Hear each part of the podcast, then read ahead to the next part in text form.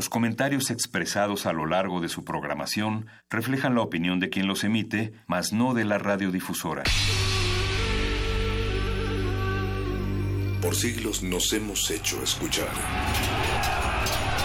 Nacimos como parte de esa inmensa mayoría. Estamos reunidos aquí.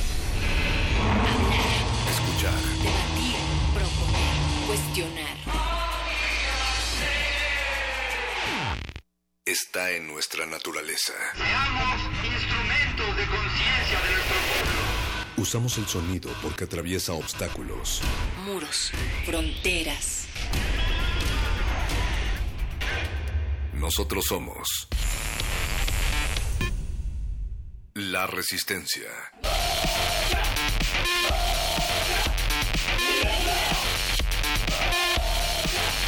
Resistencia modulada. Escucharán un programa elaborado por el Departamento de Publicidad, Fidelidad y Calidad Colombiana en Discos. Damos paso entonces a los éxitos del momento en Voces de Sensación. Todas las grabaciones que van a escuchar se encuentran ya a la venta en su almacén de discos favorito.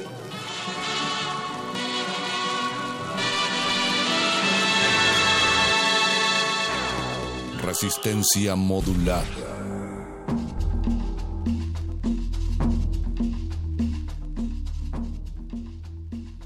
Bienvenidas orejas atentas a su almacén de sonidos favorito. Esto es Resistencia modulada, el espacio en donde no nos quedamos inmóviles ni al borde del camino, pero en donde a veces nos congelamos de júbilo y no nos salvamos ni ahora ni nunca, porque a veces dejamos caer los párpados pesados como juicios, nos secamos los labios y nos dormimos sin sueño, pero siempre, siempre pensamos en la resistencia como un manantial entre rocas, otras veces como un árbol con las últimas hojas, pero hoy en particular, 10 de octubre, después de las 8 de la noche, aquí en la cabina de Radio UNAM, FM en Adolfo Prieto 133 en la Colonia del Valle, pues nos sentimos como una laguna insomne y como un embarcadero ya sin embarcaciones.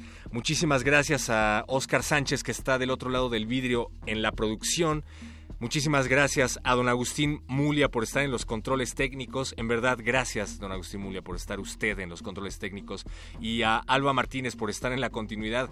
Hola, Alba, pero sobre todo, como siempre, les agradecemos sobremanera a ustedes por sintonizar esta transmisión, ya sea que lo hagan a través del 96.1 de FM Radio UNAM o a través de radio.unam.mx. Y es que a veces los musgos de la radio y sus peces pues suelen parecerse a un sereno de nuestra confianza, que confía en que una tarde o una noche más bien ustedes se acerquen y nos escuchen y nos miren al escucharnos. Y como queremos que nos miren al escucharnos, pues les tenemos una invitación muy especial. Festejamos el cuarto aniversario de Resistencia modulada. 4 años, boys. ¿Por qué? ¿Por qué llevamos tanto tiempo al aire? 4 años de Resistencia modulada con una jornada al aire libre, con radio en vivo, cómo no, intervenciones de conductores, entrevistas, actos musicales, sets sonoros, proyecciones de películas y desde luego una oferta gastronómica hecha por los muerdelenguas. Ustedes van a comer lo mismo que Luis Flores y Mario Conde, por lo tanto van a desarrollar físicos similares a los de ellos, empezarán a leer los mismos libros, su apetito literario va a ser similar al del cultivo de ejercicios, todo eso y más en Casa del Lago. Pero bueno, a ver, primero vamos a tener a nuestros amigos de Radio Nopal haciendo una transmisión en vivo, vamos a tener a No FM también haciendo transmisiones en vivo junto a Rock 101, va a haber Sonidero Resistencia, va a haber Show de Magia con el Mago M, música en vivo desde luego y, como ya les decíamos, varias proyecciones. Esto, todo esto y más, completa y absolutamente gratis, el próximo domingo 21 de octubre en el espacio sonoro, Pérgola y Sala Lumière. Esto en Casa del Lago. Ya les tendremos más recomendaciones y más información sobre esto, pero bueno, váyale apuntando. Próximo domingo, 21 de octubre, a partir de las 2 de la tarde. Desde luego va a haber una transmisión especial aquí en Radio UNAM. Los esperamos. Ya me dijeron. Casa del Lago Juan José Arreola. Casa del Lago Juan José Arreola en el espacio sonoro. No se lo pierdan. Amigos, queremos verlos por allá. y queremos que se queden con nosotros esta noche porque tenemos ya listos a los muerdelenguas que van a estar hablando acerca de letras y de ritmo. ¿Cuáles son los libros que los ponen a bailar? Pues quédense en unos momentos más. También tenemos a Alberto Candiani a punto de entrar a esta cabina a hablar acerca de la evolución. El espacio de tecnología y ciencia de resistencia modulada se llama Resistor y esta noche van a hablar justamente acerca de hacia dónde se encamina nuestro entorno.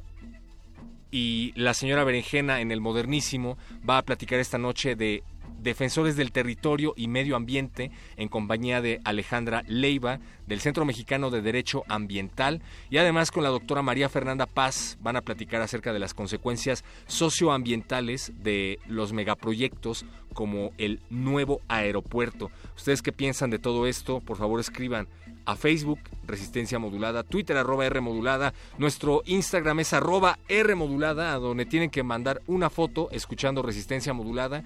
Les vamos a dar trato especial el día de nuestro aniversario si hacen eso.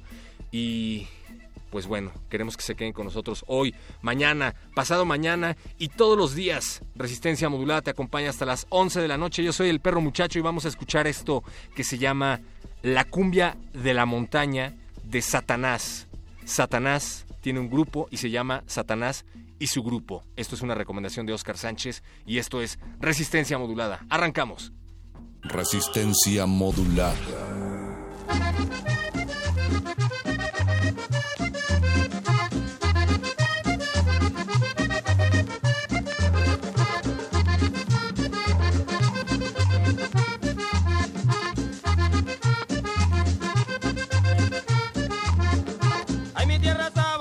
Vestida de gala, llena de emoción, con gran orgullo celebra el festival sabanero del acordeón.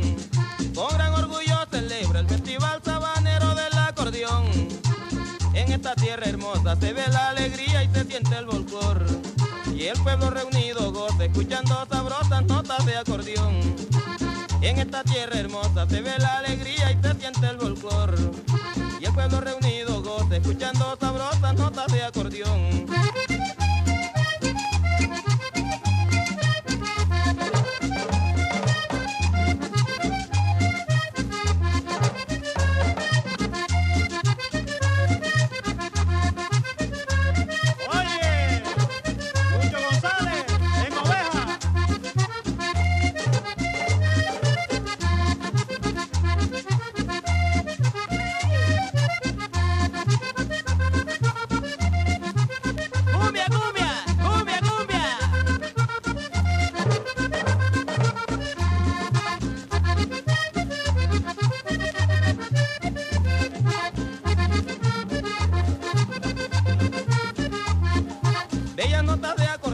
Los habaneros oyen resonar. También el compositor demuestra su valor en este festival. También el compositor demuestra su valor en este festival. Canta, canta sabanero y lleva a la altura tu lindo folclor, que es tan importante y bello, bello como las notas de mi acordeón. Canta, canta sabanero y lleva a la altura tu lindo folclor, que es tan importante y bello, bello como las notas de mi acordeón. Suenan los acordeones, compa, en la plaza de Mahahual. Suenan los acordeones, compa, en la plaza de Mahahual. Porro, paseo, merengue y cumbia nos canta el festival. Porro, paseo, merengue y cumbia nos canta el festival.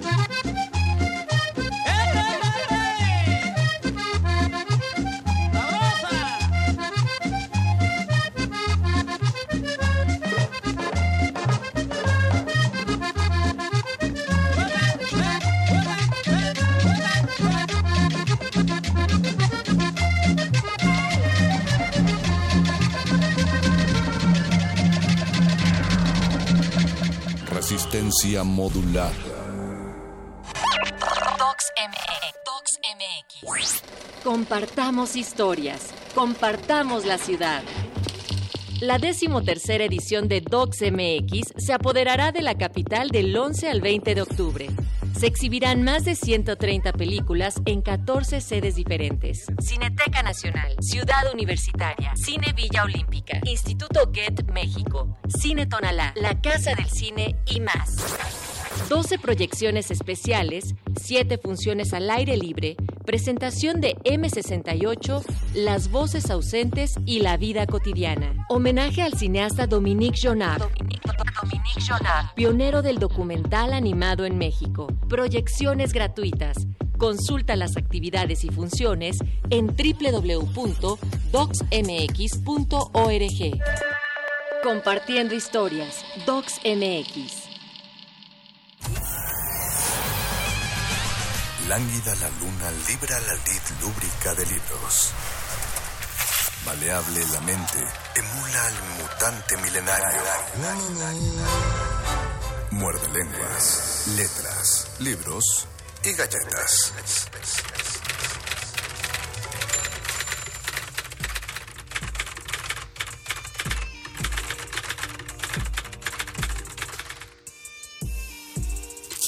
Muerde lenguas. Muerde lenguas. Muerde lenguas.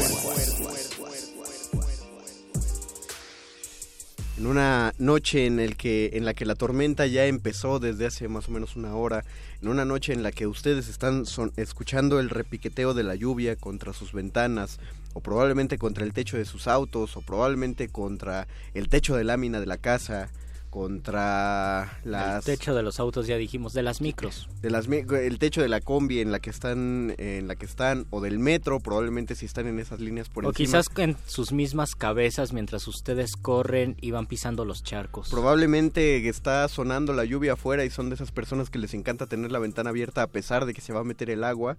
Aún así, a todos esos oídos es a los que saludamos esta noche de Muerde Lenguas del 10 de octubre. Son las 8 de la noche con 17 minutos y medio. Y los saluda la voz de mi compañero Luis Flores del Mal. También los saluda la voz de mi compañero El Mago Conde. Y estamos contentos de transmitir para ustedes a través del 96.1 de FM. Y en www.resistenciamodulada.com. Tenemos una transmisión en Facebook Live, en el Facebook Resistencia Modulada. Ahí en breve vamos a girar la cámara porque es, como se los habíamos anticipado el lunes, es miércoles especial, es miércoles de otra alfombra. Recuerden que la alfombra de los miércoles es azul, la roja la dejamos para el lunes. Y es porque ¿qué evento se avecina el día de mañana, Luis? El día de mañana tendremos un evento de poesía que a mí me parece que es el evento con mayor convocatoria de poesía, porque se llena la sala Nezahualcóyotl y todos asisten para escuchar poesía en lenguas de América. Es la Bienal de Poesía en Lenguas de América Carlos Montemayor, que sucederá a las 6 de la tarde en la sala Nezahualcóyotl. Es un gran evento, no se lo pueden perder porque es cada 2 años, es un chapuzón idiomático donde ustedes van a disfrutar de muchísimas lenguas que se hablan en nuestro continente. Les va a gustar mucho. Y además es un encuentro con la poesía. Para ya entrar más en materia y presentar a nuestra invitada especial de esta noche, es que les avisamos que este Muerde Lenguas tiene también una entrelengua.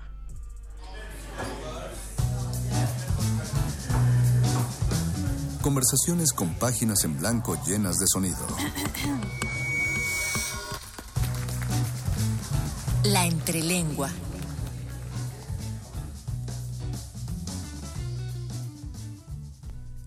Esta noche nos acompaña aquí ante nosotros en la mesa de la cabina de Radio UNAM Briceida Cuevasco. Bienvenida, Briceida. Bienvenida, Briceida. Aquí. Kimakimol, muchas gracias. Contenta de estar aquí con ustedes. Nos encanta todos los tipos de sonoridades que podemos tener año tras año, que durante estos 4 años de Resistencia Modulada hemos podido hablar con distintas voces del Festival Carlos Montemayor. Lenguas de América, Carlos Montemayor. Antes de entrar en materia y para empezar a presentarte un poco con los muerdescuchas, me gustaría que nos hablaras acerca de la Asociación Nacional de Escritores en Lenguas Indígenas, asociación civil. Sí, claro. Esta es una agrupación que se consolidó, que se formó en el 93. Uh-huh. Tuvimos una serie de reuniones a nivel local, estatal, nacional, y es precisamente en el 93 en Texcoco, en el lugar del rey Nezahualcóyotl, el poeta Nezahualcóyotl, que se constituye la Asociación Nacional de Escritores en Lenguas Indígenas. Ok. Ahora, ¿qué es el, igual para ponernos en contexto, qué es el Consejo de Mayistas? El Consejo de Mayistas es una agrupación de escritores académicos que trabajamos por la con la gramática, por la gramática de la lengua maya. En realidad ya se publicó precisamente esta gramática, le llamamos la norma de la escritura uh-huh. en la lengua maya, que es conformado este consejo por hablantes de la lengua maya, académicos, escritores, decía, de Campeche, Quintana Roo y Yucatán.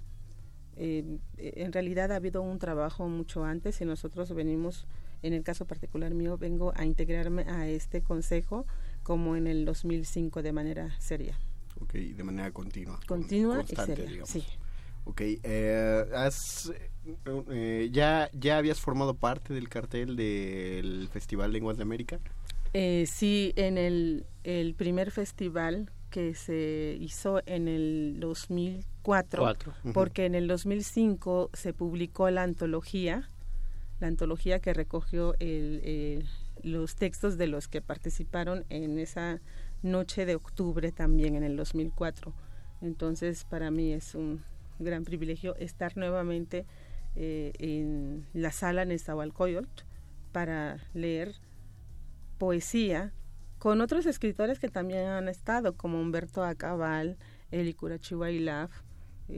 Pues estoy contenta por eso, es un privilegio. Queremos hacerle una aclaración a los escuchas, tal cual como lo dijo Luis, es de todo el continente.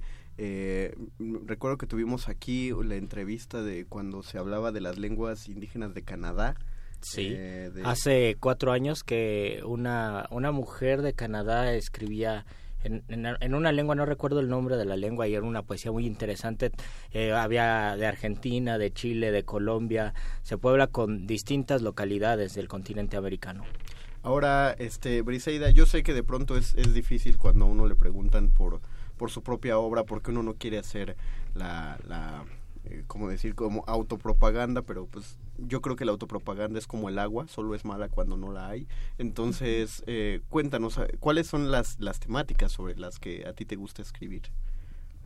Yo creo que las temáticas las trastocamos de muchas maneras. En un principio, esta cercanía con la naturaleza, uh-huh. Y también de alguna manera la discriminación.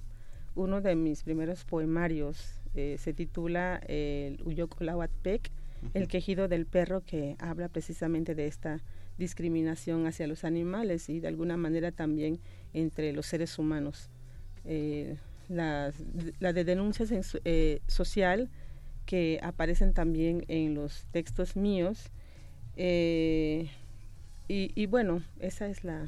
Sí, son varias, de vida, de muerte, de desamor, de desengaño. Son los temas recurrentes. Exacto, uno decía Quiroga que uno realmente solo escribía de 3 cosas, sobre amor, locura y muerte, pero sí, lo que quería saber era como las palabras o los temas a los que te aproximabas más. Y en esta aproximación a la poesía y luego de compartir en el primer festival y ahora en el segundo, que me imagino que ya llegaron muchos de los poetas participantes, ¿cuál es la experiencia de interactuar con poetas que también escriben en su lengua y que muchas veces ocupan el español como puente para conocerse entre ellos? Por ejemplo, en 2004, ¿cuál fue esa experiencia de conocer otros poetas? Pues esa experiencia fue muy importante porque estábamos con la idea, con el plan de tener una mesa en la que hubieran varias voces, no solamente la de las lenguas indígenas. Ahora también en la mesa de ahora uh-huh. va a estar David Huerta, y uh-huh. David Huerta no escribe en lenguas indígenas, uh-huh. escribe en la lengua castellana. Entonces estábamos con esta idea, por decirlo de alguna manera, de estar con otros escritores hablantes de otras lenguas para de alguna manera decir que las lenguas indígenas también pueden estar en la mesa junto con otras, claro. con las otras lenguas del mundo. Y también creo que venimos con una forma de escribir un poco ya diferente, creo, uh-huh. De cómo nos presentamos hace hace años, en el 2004. Hace apenas un par de semanas discutíamos en esta misma mesa, Luisito y yo, acerca de la utilidad que podía generarse a través de eventos como este, ¿no? Para dar a conocer las distintas lenguas indígenas que existían en el país. Pero ni Luisito ni yo hemos participado activamente en ninguno de estos festivales. Entonces, desde tu experiencia, ¿sí logra remarcar la importancia de una lengua? ¿Logra impulsarla? Sobre todo pensando en los que deberían ser los nuevos hablantes, ¿no? De la lengua indígena. Claro, el trabajo que estamos haciendo, que hemos estado haciendo a través de la literatura, uh-huh, de los géneros literarios, en mi caso escribo más poesía, uh-huh, ha influido mucho en el trabajo de los otros escritores, de los escritores jóvenes, y creo que tienen propuestas más contemporáneas, tienen mejores propuestas, y creo que ha marcado de alguna manera esta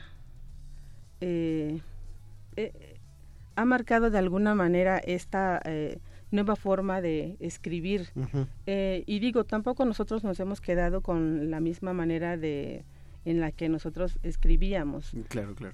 Ahora estoy escribiendo un poemario que se titula Ujololtán, Xcolel Tujunal, Soliloquio de la Mujer Sola, por ejemplo. Y entonces es una serie de textos, de poemas que con humor, es metáfora más humor, y entonces con todas estas expresiones de aparente burla que se da en las comunidades, pero no solamente en las comunidades rurales, sino que también en las ciudades. Entonces creo que nos estamos atreviendo a escribir, digo, de una manera más contemporánea, uh-huh, con temas así como, entre comillas, arriesgándonos más, y creo que también de eso se trata. No, yo sí estoy de acuerdo en que eso suene como un riesgo, o sea, finalmente cualquier vez que uno se sale de su propio establecimiento, está arriesgando algo, ¿no? Aunque sean las propias letras. Y en cuanto a la lengua maya, no sé, se dice maya de la península, creo. Es el maya yucateco. El maya yucateco. En Campeche, Yucatán y Quintana Roo. ¿Cómo se vive? ¿Cuál sería el clima, el estado de salud del maya actualmente?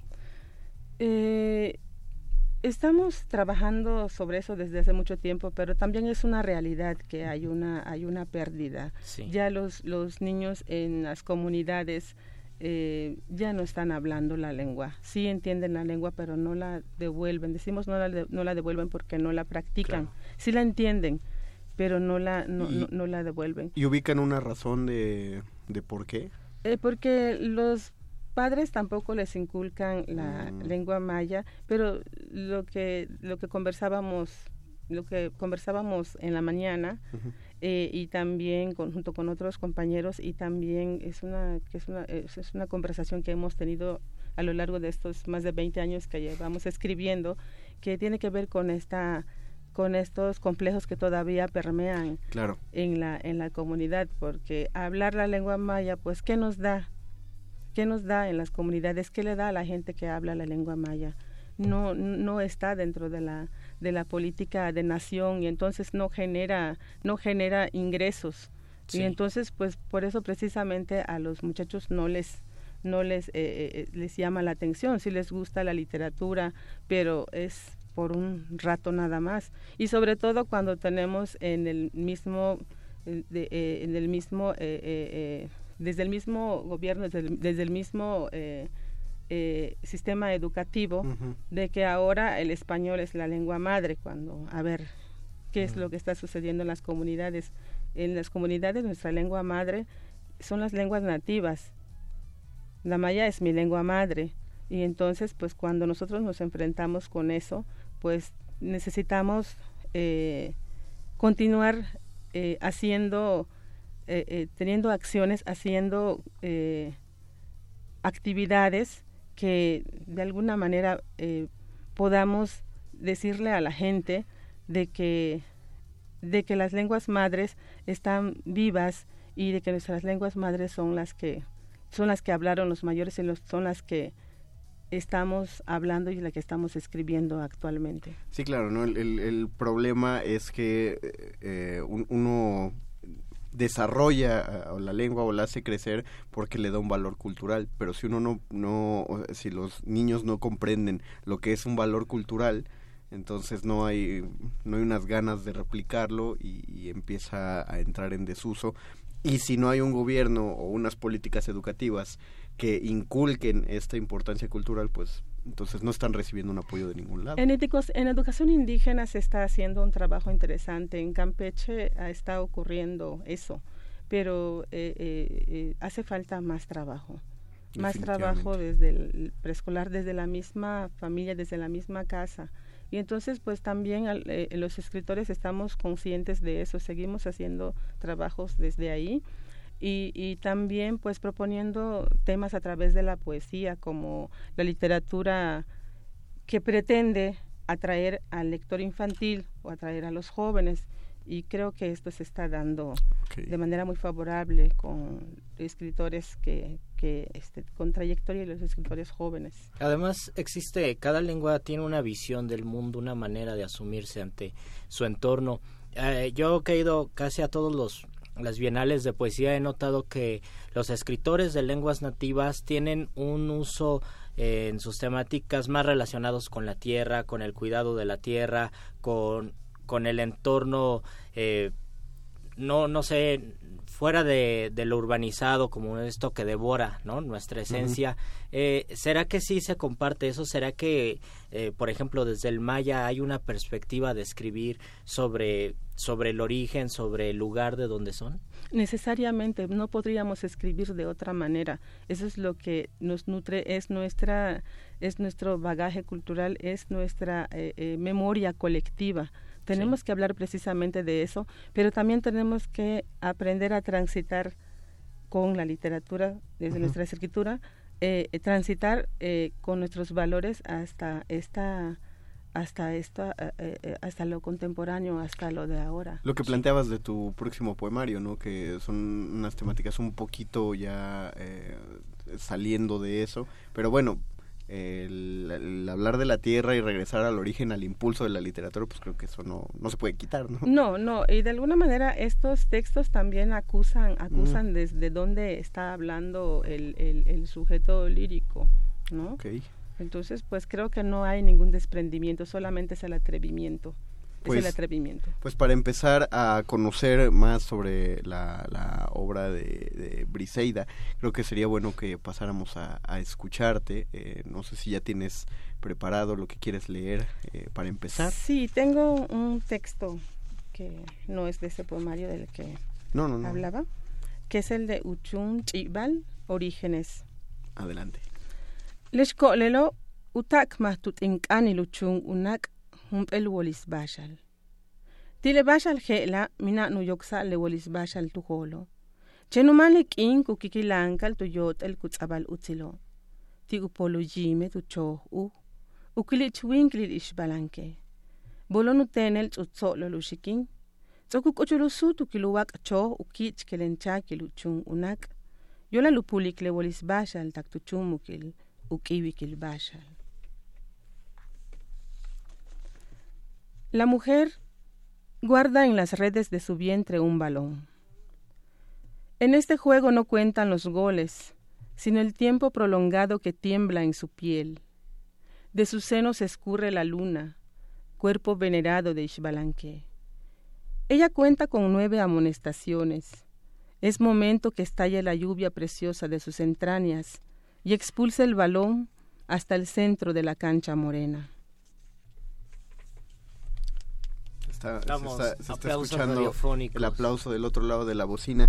El lunes pasado y también parte de este día, creo que vamos a tocar el tema, empezábamos a hablar acerca del ritmo en la literatura en general.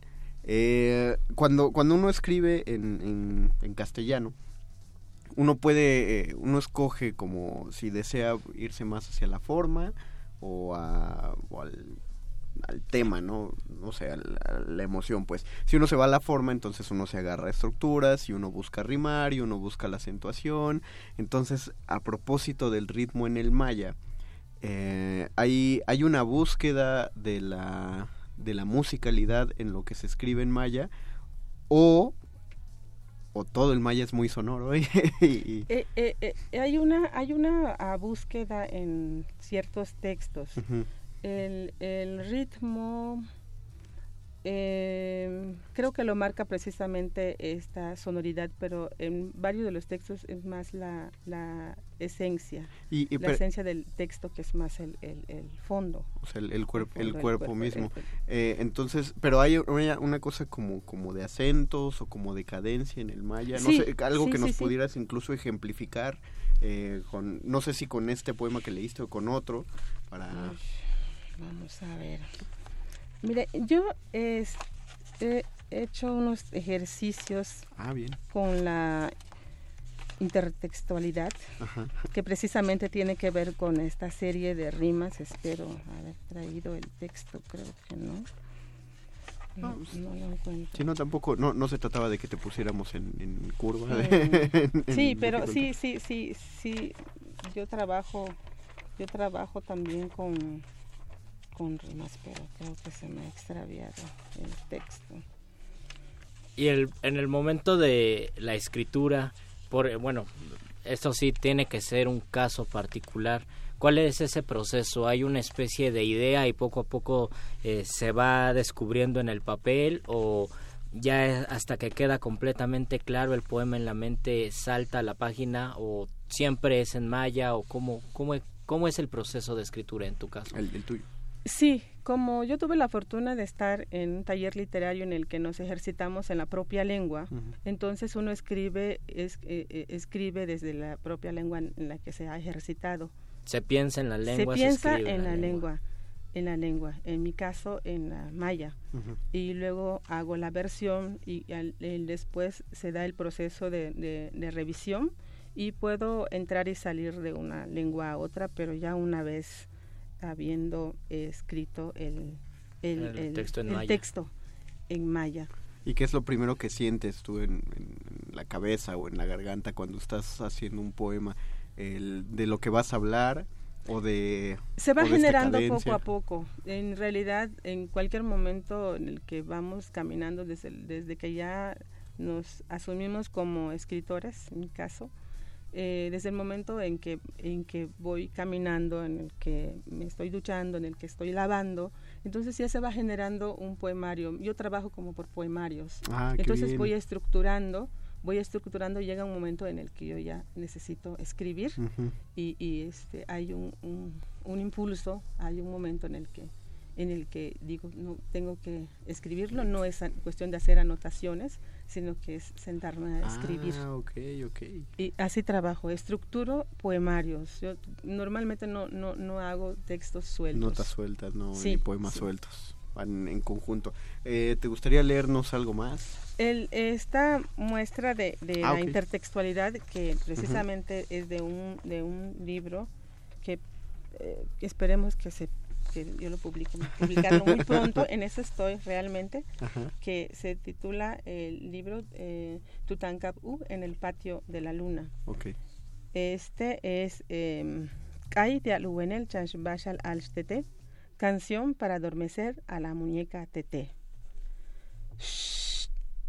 Watatán tatán tatane, matunguenek chanch Tete, bajak behla kayin kale, kanan nai kenin mente.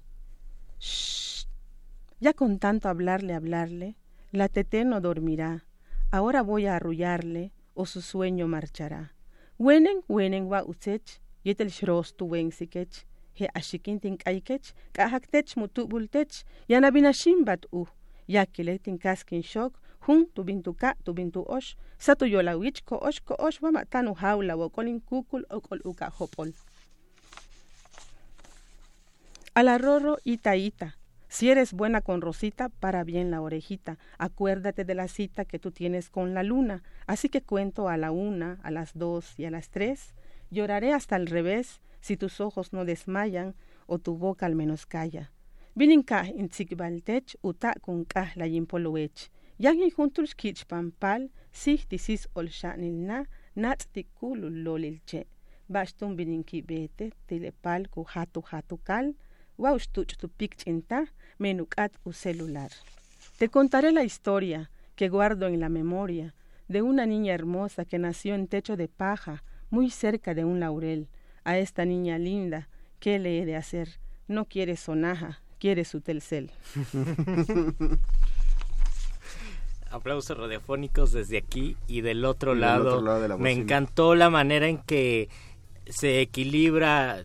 Se dice luego en la crítica literaria que eso, en lugar de una traducción, es una transcreación, porque se recrea en lugar de traducirlo tal cual, existe otra intención en el español que se nota más bien la misma intención musical, y hay un deseo de traducir esta sonoridad. Hay un deseo de traducir esa sonoridad y también de los recursos universales que aplicamos en la escritura, que en este caso tuve que hacer uso del hiperbatón para que yo pudiera manipular las dos versiones. Sí. Después de hacer esta creación, esta muestra de intertextualidad, porque voy retomando la figura de la muñeca teté, que es como la muñeca más universal, no propia del maya, ¿no?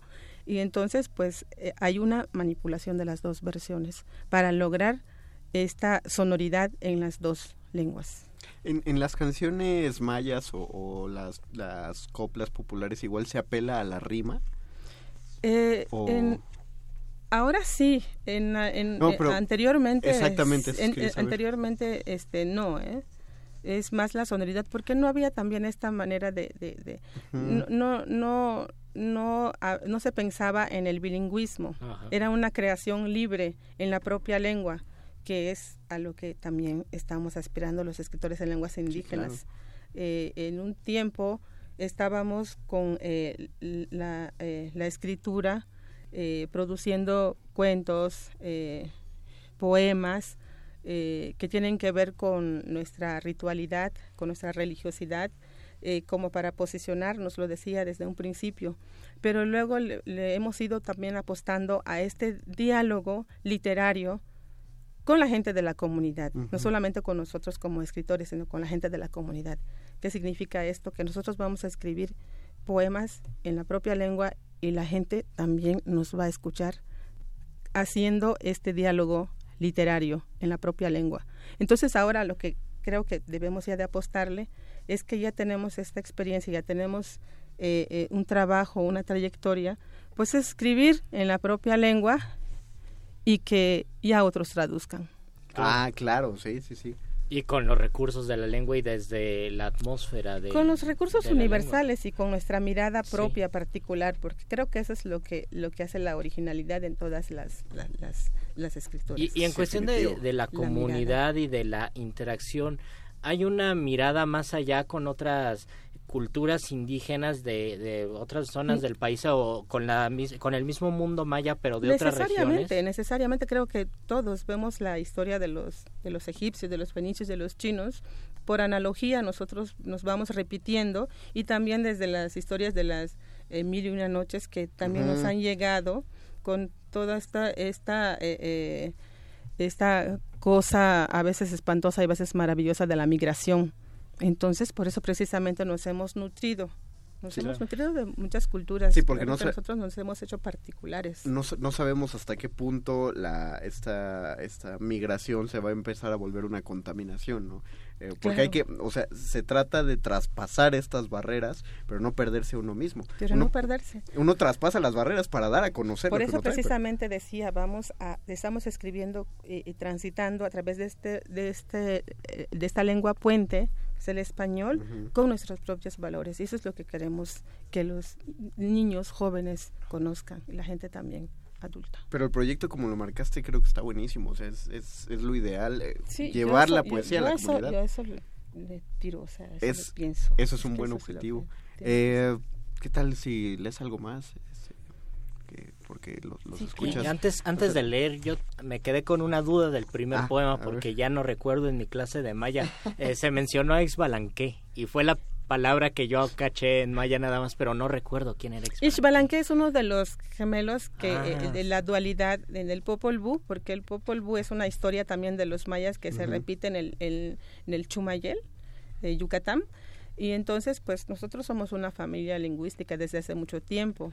Entonces, Ixbalanqué es uno de los gemelos que ya asciende y ya se hace la luna, la luz, la fertilidad, la claridad. Y entonces, pues, es esta lucha entre el dormir y despertarse, la luz, las tinieblas. Es eso precisamente. Claro, esa es parte de los gemelos. Y está entonces tanto está como luna, en la idea, y está tanto en la cosmovisión del maya yucateco como en el maya de Por supuesto. Del sur, ¿no? Sí, es nuestra propia cosmovisión.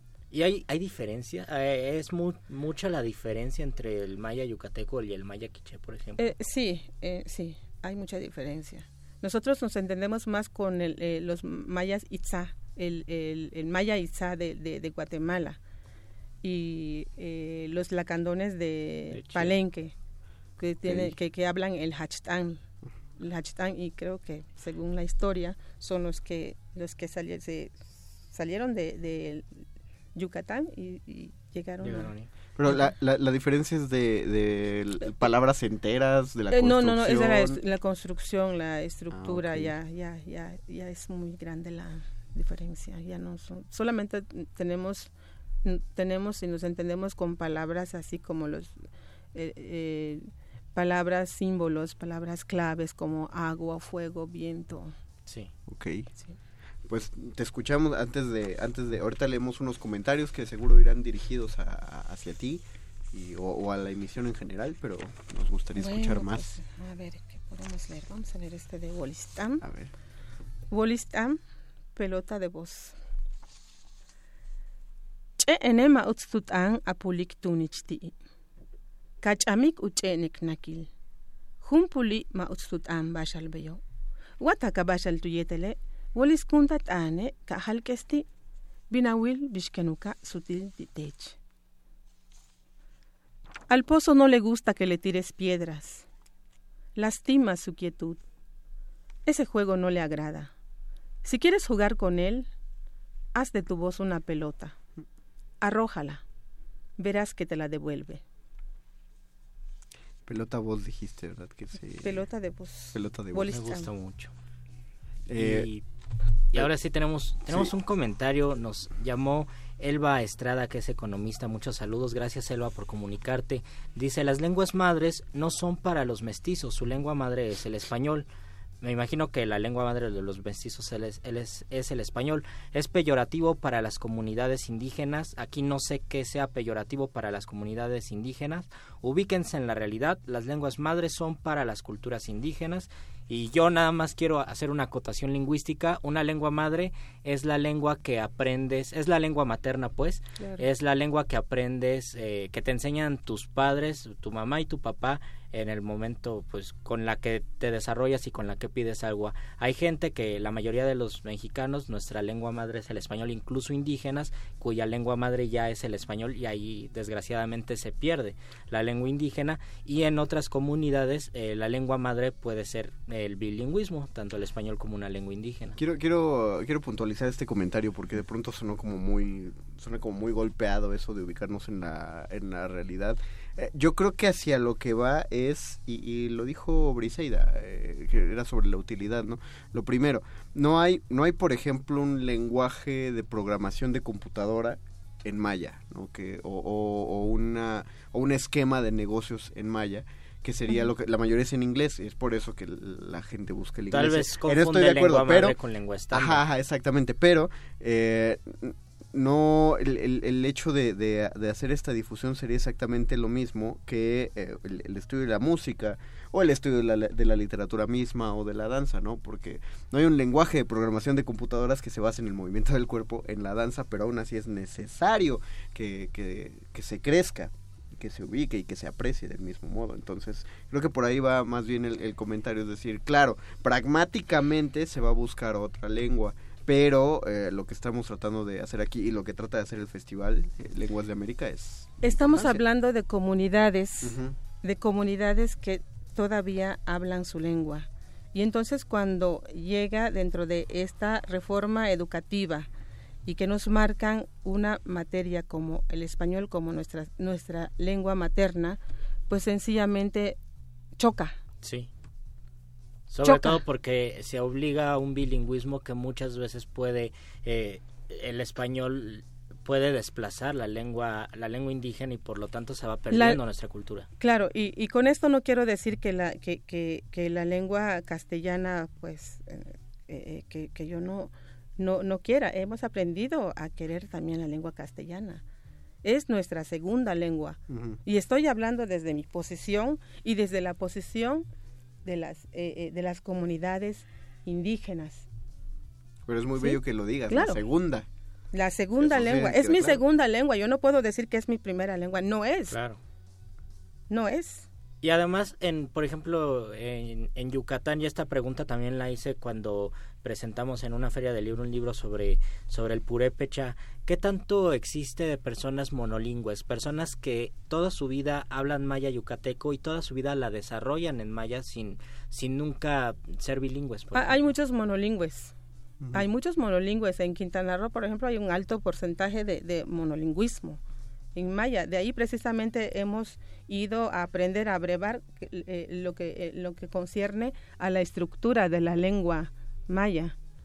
Porque ellos desde su lengua lo tienen ahí, claro. Y además a mí se me hace muy importante que se sepa que eso sería ubicarnos en nuestra realidad. México tiene personas que hablan una lengua indígena y que son monolingües y que esa manera de hablar y de expresarse pues hacen su posición en el país y tienen su manera de ser y de mirar el mundo, ¿no? Y esta lengua materna del español, así como le llaman los mestizos los otros, es una imposición. Claro. Es una imposición. Claro, porque no es... Así, ¿por qué no se puede estudiar, por ejemplo, en maya y cursar la primaria y la secundaria en maya, no? O sea, si se quiere cursar, bueno, es un problema grandote. Pero también esa vez que lo estábamos uh-huh. hablando estaba el otro gran problema, ¿no? Que entonces no solo tendría que decidirse por una lengua indígena, sino que tendría que elegirse la lengua indígena de cada localidad. Eso es verdad. Y en eso estamos trabajando, ¿eh? Uh-huh. Porque me imagino que es una labor muy grande, sobre todo en México, donde hay tantas lenguas. Y precisamente por eso varios compañeros están ya en cargos estratégicos que tienen que ver con toda esta política. Tenemos que hacerlo. Porque si no luego, ¿quiénes vamos a hacer? ¿Quiénes somos? Existe también esto, da un espíritu de resistencia desde el maya, bueno, desde todas las lenguas indígenas, de saber que tienen que conservar el idioma, entonces. Y tenemos que desarrollarla, estamos viviendo con la lengua. Vamos a escuchar otro más, ¿no? Otro texto. Parece, sí, por eso también, que nos acabemos tus hojas, ¿no? Y bueno, si no repetimos. Les voy a leer este texto que viene del libro de los para atraer al lector infantil, uh-huh. que creo que más bien estoy tratando de sacar mi alma infantil, pero bueno, se intenta. Adelante. Shiknal Hu'un, vuelo de papel.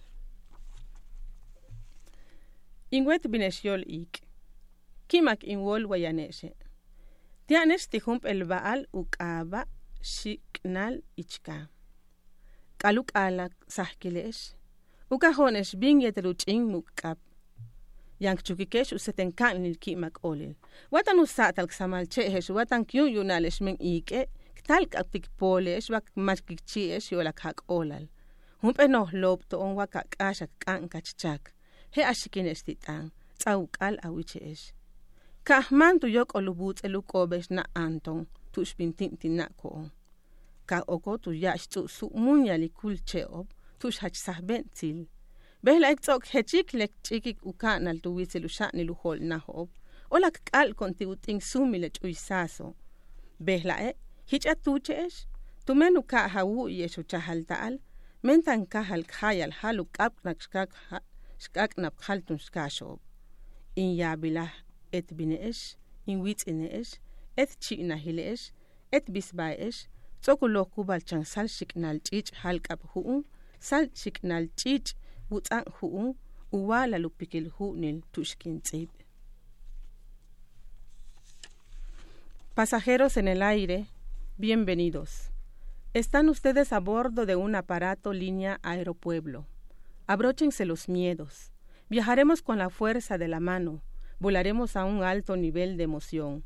En caso de pérdida de sonrisa, de cruzar por zonas de turbulencia, nos llevaremos las dos manos a la cabeza o una mano a la boca. Una posible tormenta será muy mal presagio para nosotros. Estén atentos a las indicaciones. Cierren los ojos. En estos momentos pasaremos sobre el humo del fogón de Doña Hortensia, zona de turbulencia. Ahora entraremos en la nube frondosa de los árboles, zona peligrosa. Acabamos de librar el impacto en los altos cerros, los techos de paja y también del riesgo de los cables y los postes. Aprieten los ombligos porque vienen las cosquillas. En unos instantes aterrizaremos en la playa Sarteneja de los gallos y gallinas. Mis muy estimados pasajeros, hermanos, vecinos y amiguitos, se ha salvado nuestro frágil avioncito de hoja doblada, página de mi libreta. ¡Ay, qué bonito! De ahí, lo primero que me llama es que quiero saber en el original cuáles son las palabras para turbulencia y para aeropueblo. Yo quería saber cuál era la palabra para ombligo. Para el ombligo es tuch. Aquí también en maya, aquí estoy como Hortensia, no me checa en maya. Hortensia, hice la versión en maya. Y aquí, en vez de Hortensia, aquí pongo a Shnash Anton, que es Antonia, ¿no? Ah, okay. Y luego le pongo Tush Bintintinakon, de alguna manera que se dé el juego sonoro. La segunda es como algo como turbulencia. Tintinakon es como la turbulencia. Sí. Wow. Oh. Entonces, ese es el ritmo que tiene la propia lengua. Y precisamente porque hay un trabajo anterior. Y además, como los hispanohablantes que no hablamos el maya de Yucatán, creo que lo que más impresiona son estas consonantes que no comparte con el español, que yo creo que para cualquier hablante de no maya es muy impresionante, sobre todo las consonantes que van atrás, que se llaman glotales, atrás de la boca, que se hacen desde allí. Para cualquier hablante de español es algo extraordinario y es algo muy extraño también. Claro, y es intencional, sí. También, ¿no? Sí. Y eso se puede hacer en maya, ¿no? Claro, poner aquí muchísimas consonantes. En maya es Antonia porque me funciona. Pero a la hora de traducir, digo, aquí Antonia no me va a funcionar, en español tengo que hacer cuando empieza a circular algo. Este proyecto donde alguien más tendría que traducir, hay que ver cómo se avientan estos trompos. Sí, nosotros lo hemos hecho así con todas nuestras limitantes, nosotros no hemos tenido escuelas de traducción, hemos hecho escuela. Está muy bien, claro. Exactamente. Hemos hecho escuela. Y debería ser la propia, pues. Ya nos apretamos en tiempo, ya va a terminar. Solo te voy a decir todos los que te mandan saludos: Briceida, Yomani Paquiao, Carlos Valencia Vivanco, Sebastián Pedraza, Sara Raca, la poeta, también Marta Elena, Gerardo Olvera Hernández, Marta Elena otra vez, Antonio Ibáñez. Y Marta Elena dice poemas hermosos. Poemas hermosos, también coincidimos. Estamos muy agradecidos de tenerte aquí en esta cabina, que esperamos 2 años para que venga otro poeta para la Bienal. No sé por qué es Bienal y no lo hacen cada año. Nos gusta muchísimo ese festival, particularmente a mí me encanta ese festival. Invito a todos, de verdad, es uno de los momentos y encuentros con la poesía más valiosos que tiene el país, y una manera de saber que todas las lenguas de América están a la par y todas son valiosas. Y Radio UNAM lo transmitirá. Así que estén atentos a la programación de Radio UNAM, y cualquier duda pues búsquenlo en Facebook Radio UNAM, en el sitio www.radio.unam.mx. Agradecemos a don Agustín Muglia, que estuvo en operación técnica. Agradecemos a Oscar el Voice en la producción, Alba Martínez en la continuidad. Briceida, muchas gracias por haber venido. Queremos agradecer en maya, pero solo gracias, hablamos español. Mejor vamos a dejar que tú despidas a los escuchas. Agradecemos al doctor Arqueles, que nos ayudó en la sonoridad y se dio su tiempo para que pudiéramos disfrutar de la poesía. Se despide el Mago Conde, Luis Flores del Mal, y Briceida va a hacer una despedida. Taxama, cachique shaguyesle ikiltano yang shokikte salane sahualcoyolto, sama okankin, matun tupucles.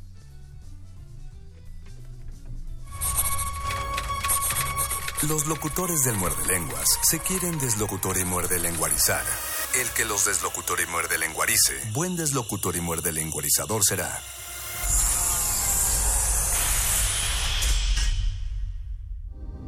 Resistencia modulada. 2018, 100 años del nacimiento de Louis Althusser. La primera pregunta que le hice, ¿por qué entre los autores que usted menciona como influyentes en su obra no aparece ningún marxista? ¿Cuáles eran estos? Foucault, Bachelard, Canguilhem, etcétera. ¿Y cómo me responde él? Pues es muy simple, porque lo que han hecho de la filosofía en los países socialistas es absolutamente aplastante. En cambio, los que acabas de citar, los franceses, sí permiten seguir pensando. Doctora Fernanda Navarro, estudiosa de la filosofía. Louis Althusser, 96.1 de FM. Radio UNAM, experiencia sonora. La psicología observa al ser humano, sus escenarios y comprende su diversidad. Adentrémonos en ella. Juntos hagamos Conciencia, Psicología y Sociedad. Un programa de análisis y reflexión con Berenice Camacho y las doctoras en psicología, Tania Rocha y Mariana Gutiérrez. Todos los lunes a las 18 horas por el 96.1 de FM y su retransmisión los jueves a las 16 horas por el 860 de AM. Radio UNAM, experiencia sonora.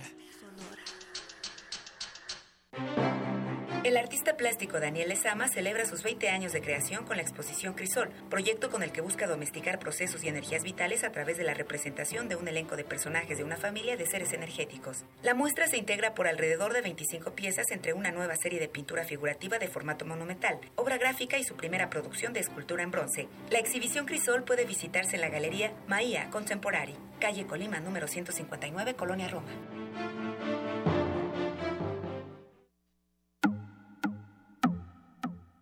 Hay un abismo de diferencia entre leer en voz alta e interpretar un texto con todos los matices que nos puede dar el instrumento más antiguo, la voz humana. Radio UNAM invita al público en general que desee entrenarse en la interpretación vocal a inscribirse en el taller Voz, tu voz, impartido por Elena de Haro. Desarrollo de la conciencia corporal, reconocimiento de la voz y lectura de interpretación para todo público. Todos los lunes y miércoles de noviembre de las 18 a las 21 horas. Informes e inscripciones al 5623-3272. Una voz bien entrenada puede construir un mundo. Radio UNAM invita.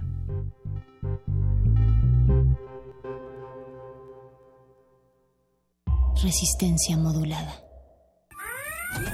Interrumpimos lo que sea que esté haciendo para traerle este corte informativo.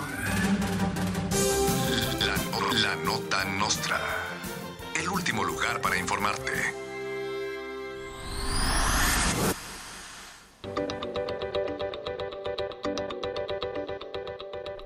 Metaleros mexicanos que sueñan con irse a meter al lodo que se hace en Wacken, el festival alemán de heavy metal más importante del mundo, se quejan del lodo que hubo el pasado fin de semana en Force Fest, que se llevó a cabo en Teotihuacán.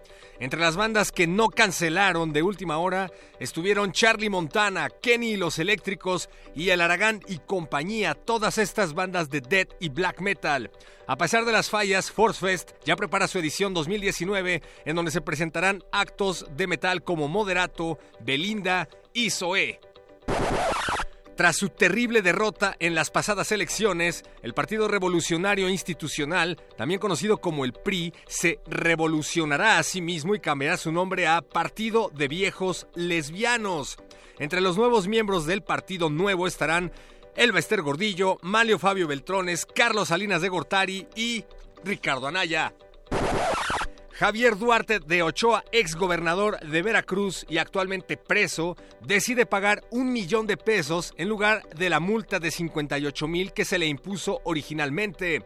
Duarte considera que $58,000 es demasiado poco para lo que gana al mes y además del $1,000,000 prometió remodelar el edificio de la Suprema Corte, comprar varios municipios de Veracruz y luego donarlos a una asociación civil de Inglaterra.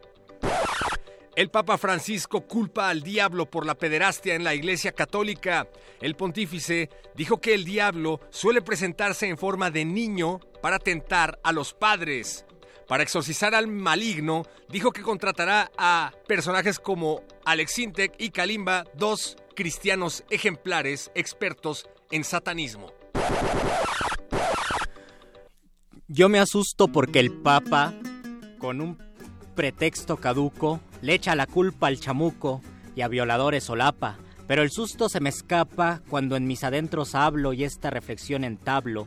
Toda discusión es necia, pues sabemos que la iglesia ya está en las manos del diablo.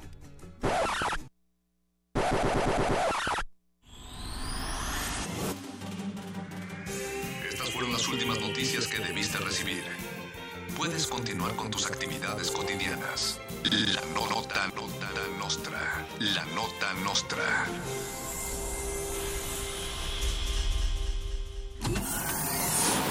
Aquí queremos un mundo en el que quepan todas las familias, voces, las opiniones, mundos. Veo un México de comunidades indígenas. Nos protegemos en muros de cristal para evitar la vigilancia. Si no podemos bailar, entonces no es nuestra resistencia. El modernísimo. Todo es arte. Todo es política.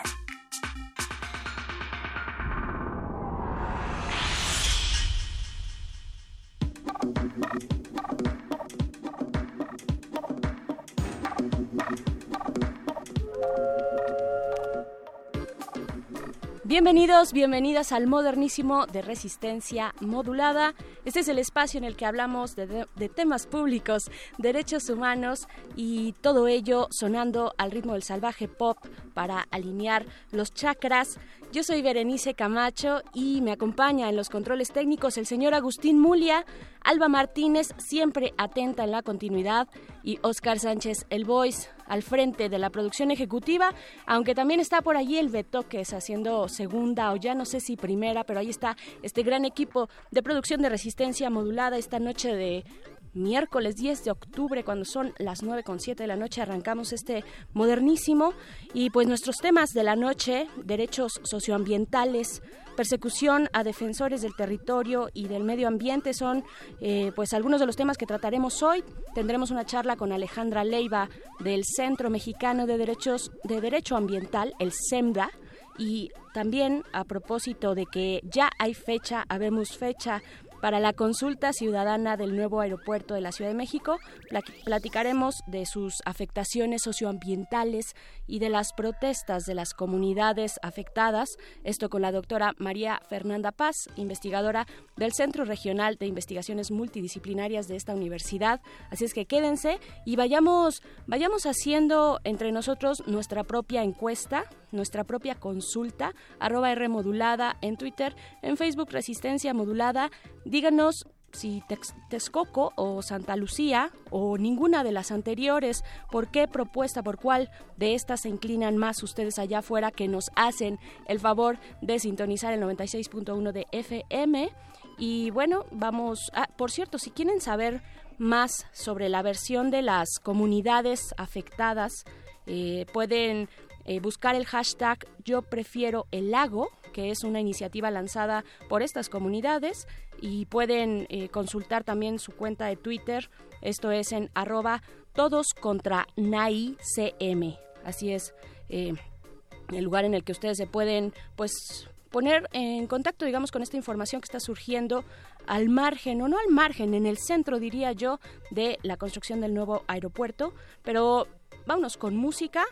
Esto es Vacilando con Ayahuasca, en la versión de los peruanos de Bareto, original de Juaneco y su combo de 1970. Están en el modernísimo.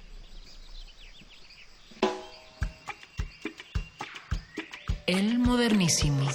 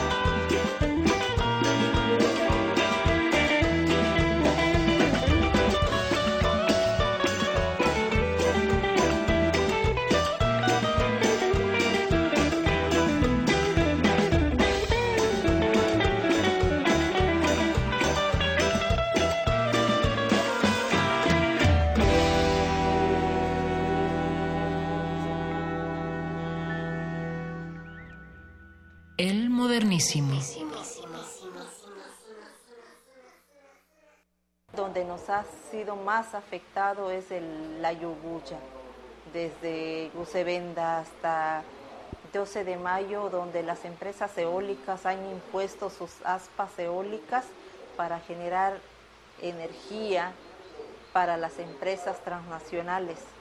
La energía que recolectan ahí no ha sido beneficio de la comunidad.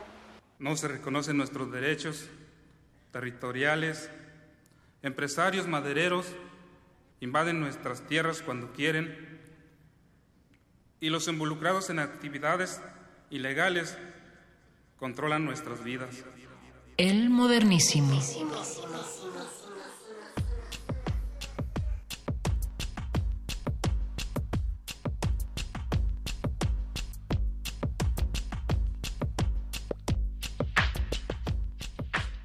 Estamos de vuelta aquí en el Modernísimo de Resistencia Modulada y bueno, para conversar estamos esta noche hablando de temas del medio ambiente y su defensa, la defensa del territorio mexicano. Y bueno, hay que decir que prácticamente a lo largo y ancho de toda América Latina se persiguen a las y los defensores del territorio, pues por la riqueza natural, por el medio ambiente. Son muchos de ellos desplazados, otros desaparecidos y otros pues francamente y terriblemente asesinados, como es el caso de Isidro Valdenegro, un defensor del norte del país, Rarámuri, que pues digamos denunciaba y era activo frente a los taladores clandestinos de árboles, defendía pues los bosques, de una tradición además familiar. Son comunidades que llevan años luchando y haciendo frente para proteger sus territorios de distintas amenazas. Según el estudio Global Witness 2017, fue el año con más muertes registradas de personas defensoras de la tierra y el medio ambiente, y detrás de esa muerte pues siempre hay una lucha, como ya lo comentaba, cada día más intensa por el control de los recursos naturales. Hay conflictos y casos de corrupción también que se han destapado en distintas investigaciones, y pues como decía, cientos de comunidades desplazadas de sus lugares de origen. Estaremos hablando más adelante con Alejandra Leiva del CEMDA, un centro, bueno, se llama el Centro Mexicano de Derecho Ambiental, porque precisamente este centro mexicano pues hace investigación y abona también en la lucha de, pues, en la investigación, en la defensa de estas comunidades defensoras del territorio. Pero mientras vamos a hacer una pausa, les invitamos a escribirnos en nuestras redes sociales. Díganos respecto al tema del aeropuerto, del nuevo aeropuerto internacional de la Ciudad de México, pues ustedes qué prefieren. Ya sabemos que viene la llamada consulta, la consulta ciudadana, una consulta que se llevará a cabo, ya tenemos fecha, del 25 al 28 de octubre, esto en unos, pues en 538 municipios exactamente, a través de más de 1,000 urnas. Y pues bueno, esto se va a llevar a cabo en esas fechas, y una consulta pues muy controversial, digamos, ¿no?, muy polémica, pero pues díganos ustedes, @Rmodulada, Twitter, Facebook, Resistencia Modulada, pues ¿por cuál de las opciones se inclinarían más? Si por la de Texcoco o la de Santa Lucía. Recordemos, por supuesto, los hechos en Atenco, ¿no? Ahí está Atenco. Esto se torna complicado porque las comunidades están organizadas, las comunidades alrededor de esta construcción, de este megaproyecto, pues están organizados ya, y pues denuncian cosas pues muy graves, como ecocidios, ¿no?, como un lago, el lago que se está secando allá, y que bueno, obviamente a propósito, para poder poner ahí toda la estructura, vaya, está al margen de este territorio, pero pues también para ahuyentar, digamos, a las especies animales que llegarían ahí en temporadas y evitar que, bueno, digamos, se crucen con las líneas aéreas. Así es que @Rmodulada en Twitter, Facebook, Resistencia Modulada. Y creo que ya tenemos en la línea, sí, ya está en la línea Alejandra Leiva, les decía, que es integrante del Centro Mexicano de Derecho Ambiental. Hola Alejandra, ¿cómo estás? Te saluda Berenice, buenas noches. Hola, ¿qué tal? Buenas noches. Muchas gracias, Alejandra, por tomar esta conversación. Y pues primero, para que nos cuentes del trabajo que desarrollan ustedes en este Centro Mexicano de Derecho Ambiental, el CEMDA. Hola, ¿qué tal? Pues mira, el Centro Mexicano de Derecho Ambiental es una organización de la sociedad civil que ya lleva trabajando 25 años en materia de litigio estratégico ambiental. Somos una organización que se dedica a la defensa y promoción del derecho humano al medio ambiente sano, y bueno, particularmente yo laboro y colaboro en el área de derechos humanos del CEMDA. El CEMDA también tiene 5 oficinas a nivel nacional, que está ubicado por bioregiones. Tenemos una oficina en Jalapa, en Baja California, en Valle de Bravo, en Cancún, y la oficina de la Ciudad de México. Muy bien, y este trabajo, bueno, que ustedes realizan de manera regional, pues les ha dado, obviamente, desde hace 25 años que ya tienen como organización, pues una visión bastante clara, muy precisa respecto a la situación de las personas defensoras del territorio. ¿Qué nos puedes decir a manera de panorama o de un diagnóstico de lo que atraviesan estas personas en el territorio mexicano en su lucha por el medio ambiente?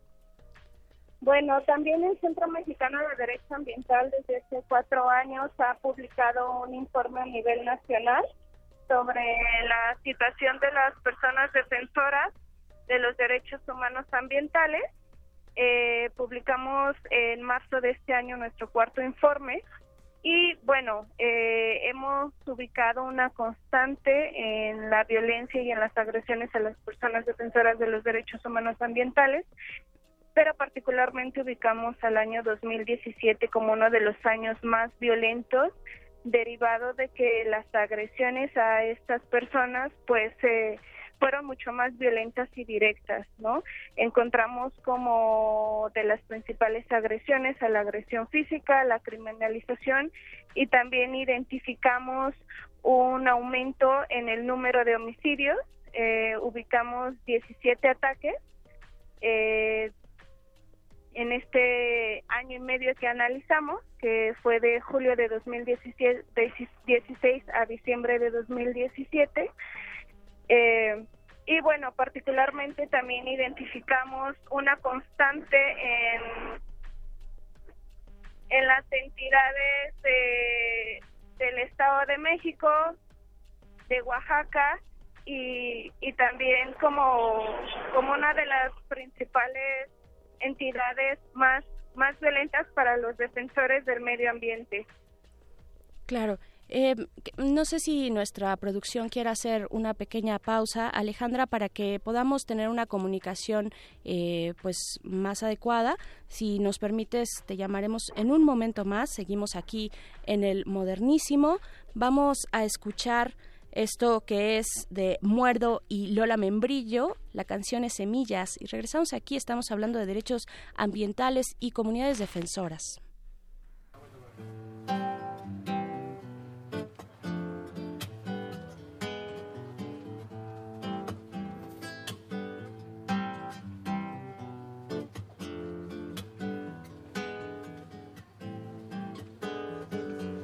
Yo quiero caminar donde no hay senda, donde nadie cantó ya mi cantar. Yo quiero caminar por las veredas de un río que mañana nacerá.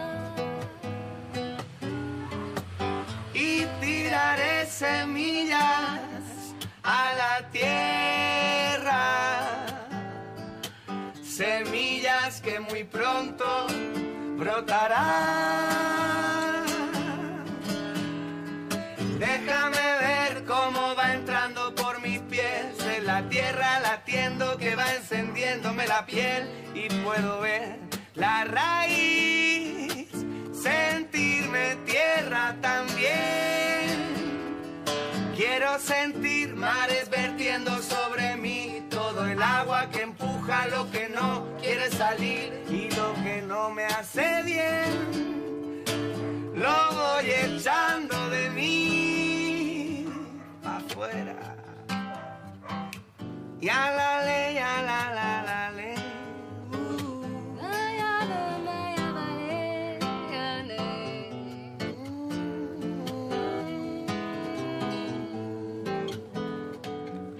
Tendré que navegar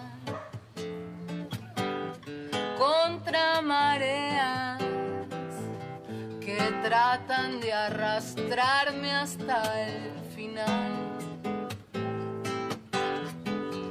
Más quiero yo volar con alas nuevas que iré haciendo de acordes y al compás del río.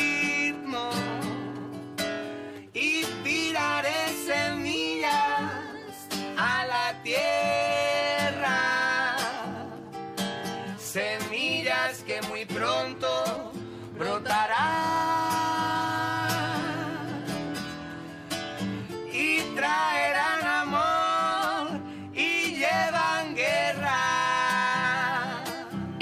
modernísimos. Que traiga redención y libertad. Estamos de vuelta aquí en el Modernísimo. Seguimos platicando con Alejandra Leiva del Centro Mexicano de Derecho Ambiental. Alejandra, gracias por esperarnos en la línea y pues nos comentabas respecto a estas entidades, digamos, que tienen mayor incidencia de casos de violencia contra defensores, contra personas defensoras del territorio, de la riqueza natural. Cuéntanos, digamos, para cerrar este comentario en el que te quedaste, ¿cuál es la lucha de estas personas? ¿Cuáles son también los intereses a los que se están enfrentando? ¿Qué podemos ver en el panorama mexicano? Claro, pues bueno, las personas defensoras de los derechos humanos ambientales son un espectro muy amplio de defensores. En ellos se incluyen principalmente comunidades indígenas, comunidades campesinas. También existen, pues, personas que actúan en lo individual, organizaciones, movimientos, es decir, son abogados, profesionistas, son un amplio espectro de personas defensoras que se dedican a promover y a defender el medio ambiente, incluyendo también todos los procesos de defensa de tierra y territorio, y pues se ha identificado como uno de los grupos que se encuentran en una situación de mayor vulnerabilidad y riesgo, justamente por los intereses tan fuertes o poderosos en términos económicos y de modelos de desarrollo, también de proyectos de infraestructura y de desarrollo que tienen una gran inversión tanto nacional como transnacional y extranjera, y que eso los hace pues enfrentarse a situaciones mucho más complicadas y complejas a nivel local. Y bueno, pues se encuentran en una situación constante de riesgo que se ha identificado a nivel mundial, pero incluso también ubicando a Latinoamérica como una de las regiones más peligrosas. Y bueno, también me gustaría destacar el informe de la Organización Internacional Global Witness, que en su último informe de 2017 pues ubicó a México como el cuarto país más peligroso y violento para la labor y la defensa del derecho al medio ambiente. Entonces, bueno, pues sí, los ubicamos como uno de los actores en una situación de constante riesgo, y que ese riesgo se ha mantenido en el transcurso de los años y que no ha disminuido porque tampoco se han atendido las causas estructurales y de fondo que lo ocasionan.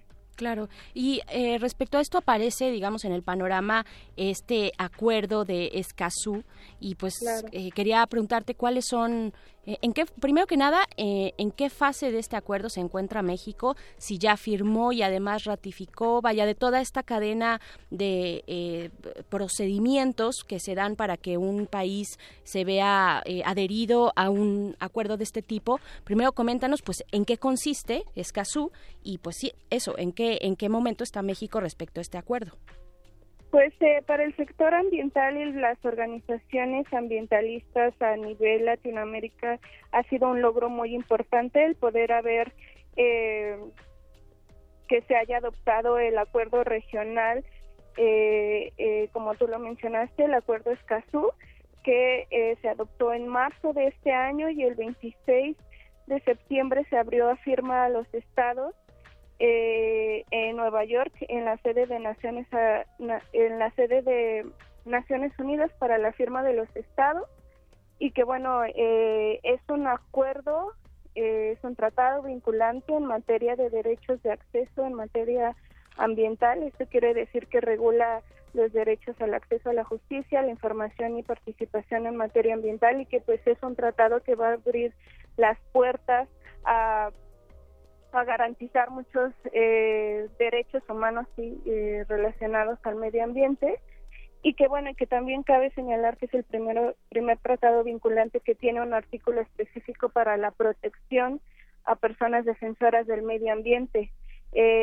A nivel universal e internacional existe la declaración sobre las personas defensoras, pero este es un acuerdo regional de carácter vinculante que tiene un apartado específico, un artículo específico para que los estados se comprometan de manera fehaciente y eficaz a la protección de las personas defensoras del medio ambiente. Y bueno, México actualmente ya lo firmó y ahorita se encuentra en un proceso para poder ratificar este acuerdo, que se tendrá que hacer por parte del Senado para que pueda cumplir con el proceso formal y pueda ser un tratado internacional donde el Estado mexicano ya sea formalmente un Estado parte y por lo tanto tenga la obligación de cumplir este acuerdo y su posterior implementación y todo lo que eso va a implicar.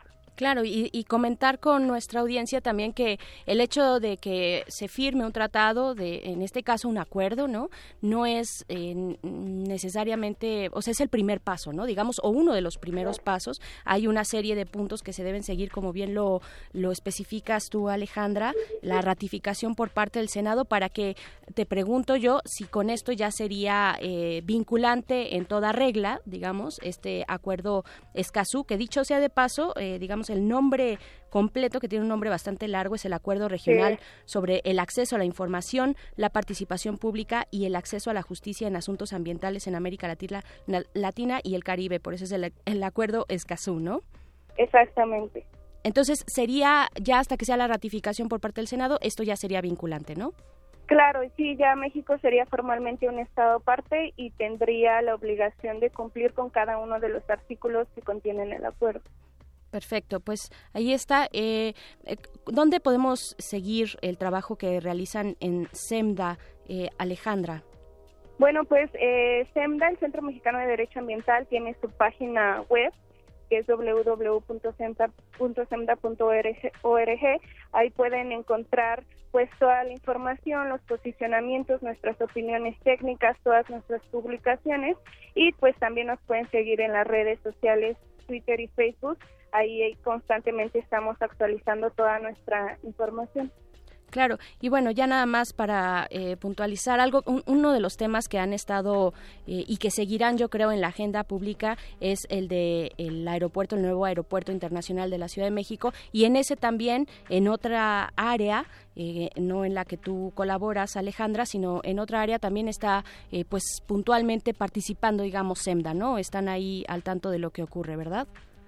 Sí, hemos emitido algunas opiniones técnicas desde el principio que se empezó a impulsar este megaproyecto, y también la pueden encontrar en nuestra página toda la información técnica al respecto. Perfecto, pues ahí está. Muchas gracias, Alejandra Leiva, integrante de CEMDA, por esta conversación con nosotros. Muchas gracias a ustedes por la invitación y la llamada. Bueno, pues ahí está. Y yo creo que es importante, lo que queríamos y quisimos hacer con esta conversación con Alejandra, pues es dar un poquito un panorama de cómo está, cómo se están protegiendo los derechos de las personas y la vida misma de las personas que están defendiendo su territorio, y viene al caso porque precisamente es lo que está ocurriendo en torno al nuevo aeropuerto, a la construcción de este megaproyecto, el nuevo aeropuerto de la Ciudad de México. Estaremos más adelante hablando más puntualmente de esto, pero pues vámonos con música. Creo que sí tenemos algo por ahí. Esto... ellos son los Cojolites, cómo no, de Veracruz para el mundo. La canción es Sembrando Flores, del disco homónimo, que por cierto les llevó a la nominación de un premio Grammy en 2013. Así es que vamos a escuchar esto. Están en el modernísimo, no se muevan.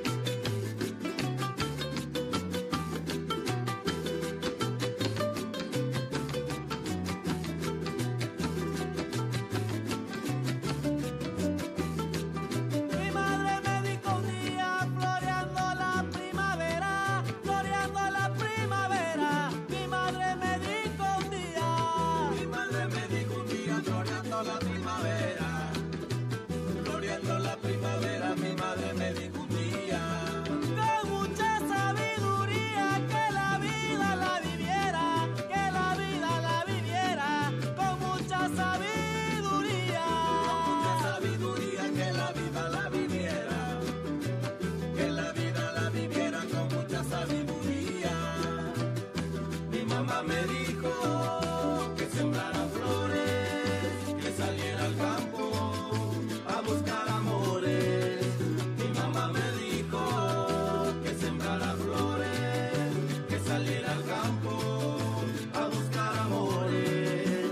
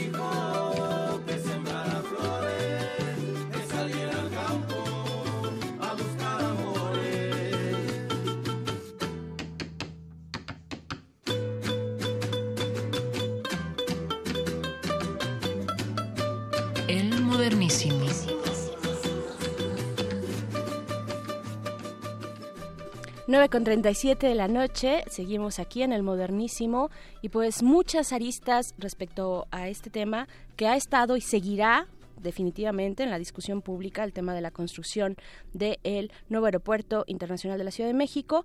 Mucho ha salido a relucir, entre tantas aristas, los altísimos costos, por ejemplo, ¿no?, que han rebasado hasta en un 70% el presupuesto original, pero dentro de esos ángulos se encuentra en el centro, me parece, el del impacto socioambiental a las comunidades que habitan esta zona, y para hablar al respecto se encuentra en la línea la doctora María Fernanda Paz Salinas. Ella es investigadora en el programa de estudios socioambientales del Centro Regional de Investigaciones Multidisciplinarias de la UNAM. Bienvenida, doctora María Fernanda. Te saluda Berenice Camacho. ¿Cómo estás? Buenas noches, muchas gracias por esta invitación. No, al contrario, a ti, doctora, pues primero para preguntarte en tu análisis cuál es el panorama que tenemos enfrente respecto a esto, al impacto socioambiental de este nuevo megaproyecto. Bueno, es terrible, ¿no? El panorama que tenemos sí. Es un panorama oscuro, polvoriento, terrible. Hoy justamente fue la salida de las nuevas autoridades, del gobierno electo hicieron una salida a campo a demanda de los afectados y tuvieron oportunidad. Yo creo que mañana en los diarios se podrá ver algo de esta salida que hicieron y es de lo que yo quisiera hablar ahora. Sí. ¿No? Normalmente se ha estado hablando del impacto ambiental y, bueno, desde las ciencias sociales, yo como antropóloga y quienes hacemos acercamiento social a los temas ambientales, nos queda clarísimo que no podemos pensar en daños ambientales sin pensar en daños sociales, ¿no? Lo claro. Que le afecta al ambiente nos afecta de forma directa. Y en el caso de la construcción del nuevo aeropuerto de la Ciudad de México, este es un proyecto en donde esta idea de con un hoyo, hacer un hoyo para tapar otro hoyo, pues más o menos por ahí va. El problema es que aquí no es hagamos un hoyo para tapar otro hoyo, sino hagamos 150 hoyos para tapar un hoyo. Y esto no es nada más una imagen poética, sino que es una imagen real. Para rellenar el lecho del viejo lago de Texcoco, se han tenido que extraer cerca de 5 millones de toneladas de lodos y piedras que sin ningún tratamiento se han ido a depositar a algún lado. En el ejido Tlaminca de Texcoco ha habido denuncias por parte de la gente que está ahí y de investigadores de la Universidad de Chapingo desde hace un par de años por el depósito de lodo sin ningún tratamiento con altas concentraciones de boro, entre otras cosas. Por otro lado, hay que rellenar este hoyo, ¿no? Sí. En esta idea de hacer una pista en un viejo lago que se va a hundir, ¿no? Entonces, bueno, para que no se hunda se necesitan 36.5 millones de toneladas de tesontle y basalto. Y entonces, ¿de dónde se sacan? Pues de los cerros aledaños. Hay 150, un poco más de 150. Supone que el Grupo Aeroportuario Mexicano tiene autorizada solamente recibir tesontle, arena y basalto de 114 bancos de material pétreo. Sin embargo, sabemos hoy que hay más de 150 operando, lo que significa pues que hay muchos que están operando ilegalmente, ¿no? Ahora, la ilegalidad tampoco nos quita el daño que está provocando. Claro. Cuando digo extracción de material pétreo, es cerro que existe y que estaba, cerro que mañana ya no está, porque fue dinamitado para extraer el material. En términos ambientales, el daño es tremendo. Esto está sucediendo en 29 municipios de la región oriente del Estado de México, una región que en su conjunto está conformada por 43 municipios y estamos hablando de cerca de un poco más de 5 millones de habitantes. Esta es una región en donde tienen un índice de pobreza entre moderada y alta del 40%, lo cual es altísimo, ¿no? Y bueno, pues está en 28 municipios hay extracción de material pétreo y 18 de ellos están altamente dañados. ¿Qué sucede? Se extrae el material pétreo, no hay ninguna regulación para esto. Nadie dice que tanto es tantito, nadie dice que tanto se puede sacar. O sea, va y se saca, se dinamita, digamos, sin mayor control de por medio, ¿no? Así es, así es. ¿Qué implica esto para las comunidades? Bueno, ya nos comentabas, doctora, 29 municipios al oriente del Estado de México, unos 5 millones de habitantes que están en estas condiciones, que se van sumando. ¿Qué implica para ellos? Que además hoy los vemos organizados, ¿no? Que los vemos organizados de frente a este ecocidio que ya le llaman, ¿no? Sí. Bueno, implica en muchos de ellos cuando los bancos de material pétreo están cercanos a las viviendas, implica daños a las viviendas. Hay cerca, ahorita te digo, 18 municipios han denunciado públicamente afectaciones socioambientales por extracción de material pétreo y por el transporte de material pétreo, porque esto implicó que entrara a la región cerca de 3,000 tractocamiones que están circulando. O sea, 3,000 son una locura, sí, ¿no? Sí. Que están circulando, y entonces en pequeños poblados están circulando cerca de 400 camiones al día, 24 horas, porque las minas trabajan 24 horas, ¿no? Sí. Y entonces se destruyen pues todas las calles, los caminos, las vías de acceso, la carretera, porque no están diseñadas ni preparadas para tener estos volúmenes circulando de manera constante. Entonces, bueno, tenemos esto. Tenemos daños en 13 localidades, se han denunciado daños a la salud por los polvos, le llaman la nieve roja, que afecta fundamentalmente la vista, la garganta, y también tenemos daños a los oídos por el ruido constante que provoca la explotación pétrea. O sea, tener una máquina tron, bueno, día y noche, claro. Día y noche no es. 20 municipios en 20 municipios han denunciado daños a la vivienda por operación de minas y paso de góndolas. Daños a la vivienda porque están en cuarteaduras de las paredes, cuarteaduras de los techos, las viviendas se cimbran con el paso de las góndolas. Además, en el caso de Tlalmanalco, que con el Cerro del Tenayo, donde, hay que decirlo, hace 2 semanas fue asesinado uno de los opositores, están en riesgo muchas viviendas están en riesgo por los derrumbes que se pueden provocar por esta extracción de material pétreo. Claro, doctora, nada más déjame detenerme ahí. Nos estás diciendo que hace 2 semanas uno de los opositores al proyecto fue asesinado. Así es, el ingeniero Jesús Javier Ramos Arreola, opositor, bueno, pues que no era opositor, lo que estaba haciendo era denunciar las afectaciones de la explotación del Cerro del Tenayo. Sí. Hay una organización de Defendamos el Cerro del Tenayo que había sido ya hostigada por quienes están haciendo la explotación de este cerro.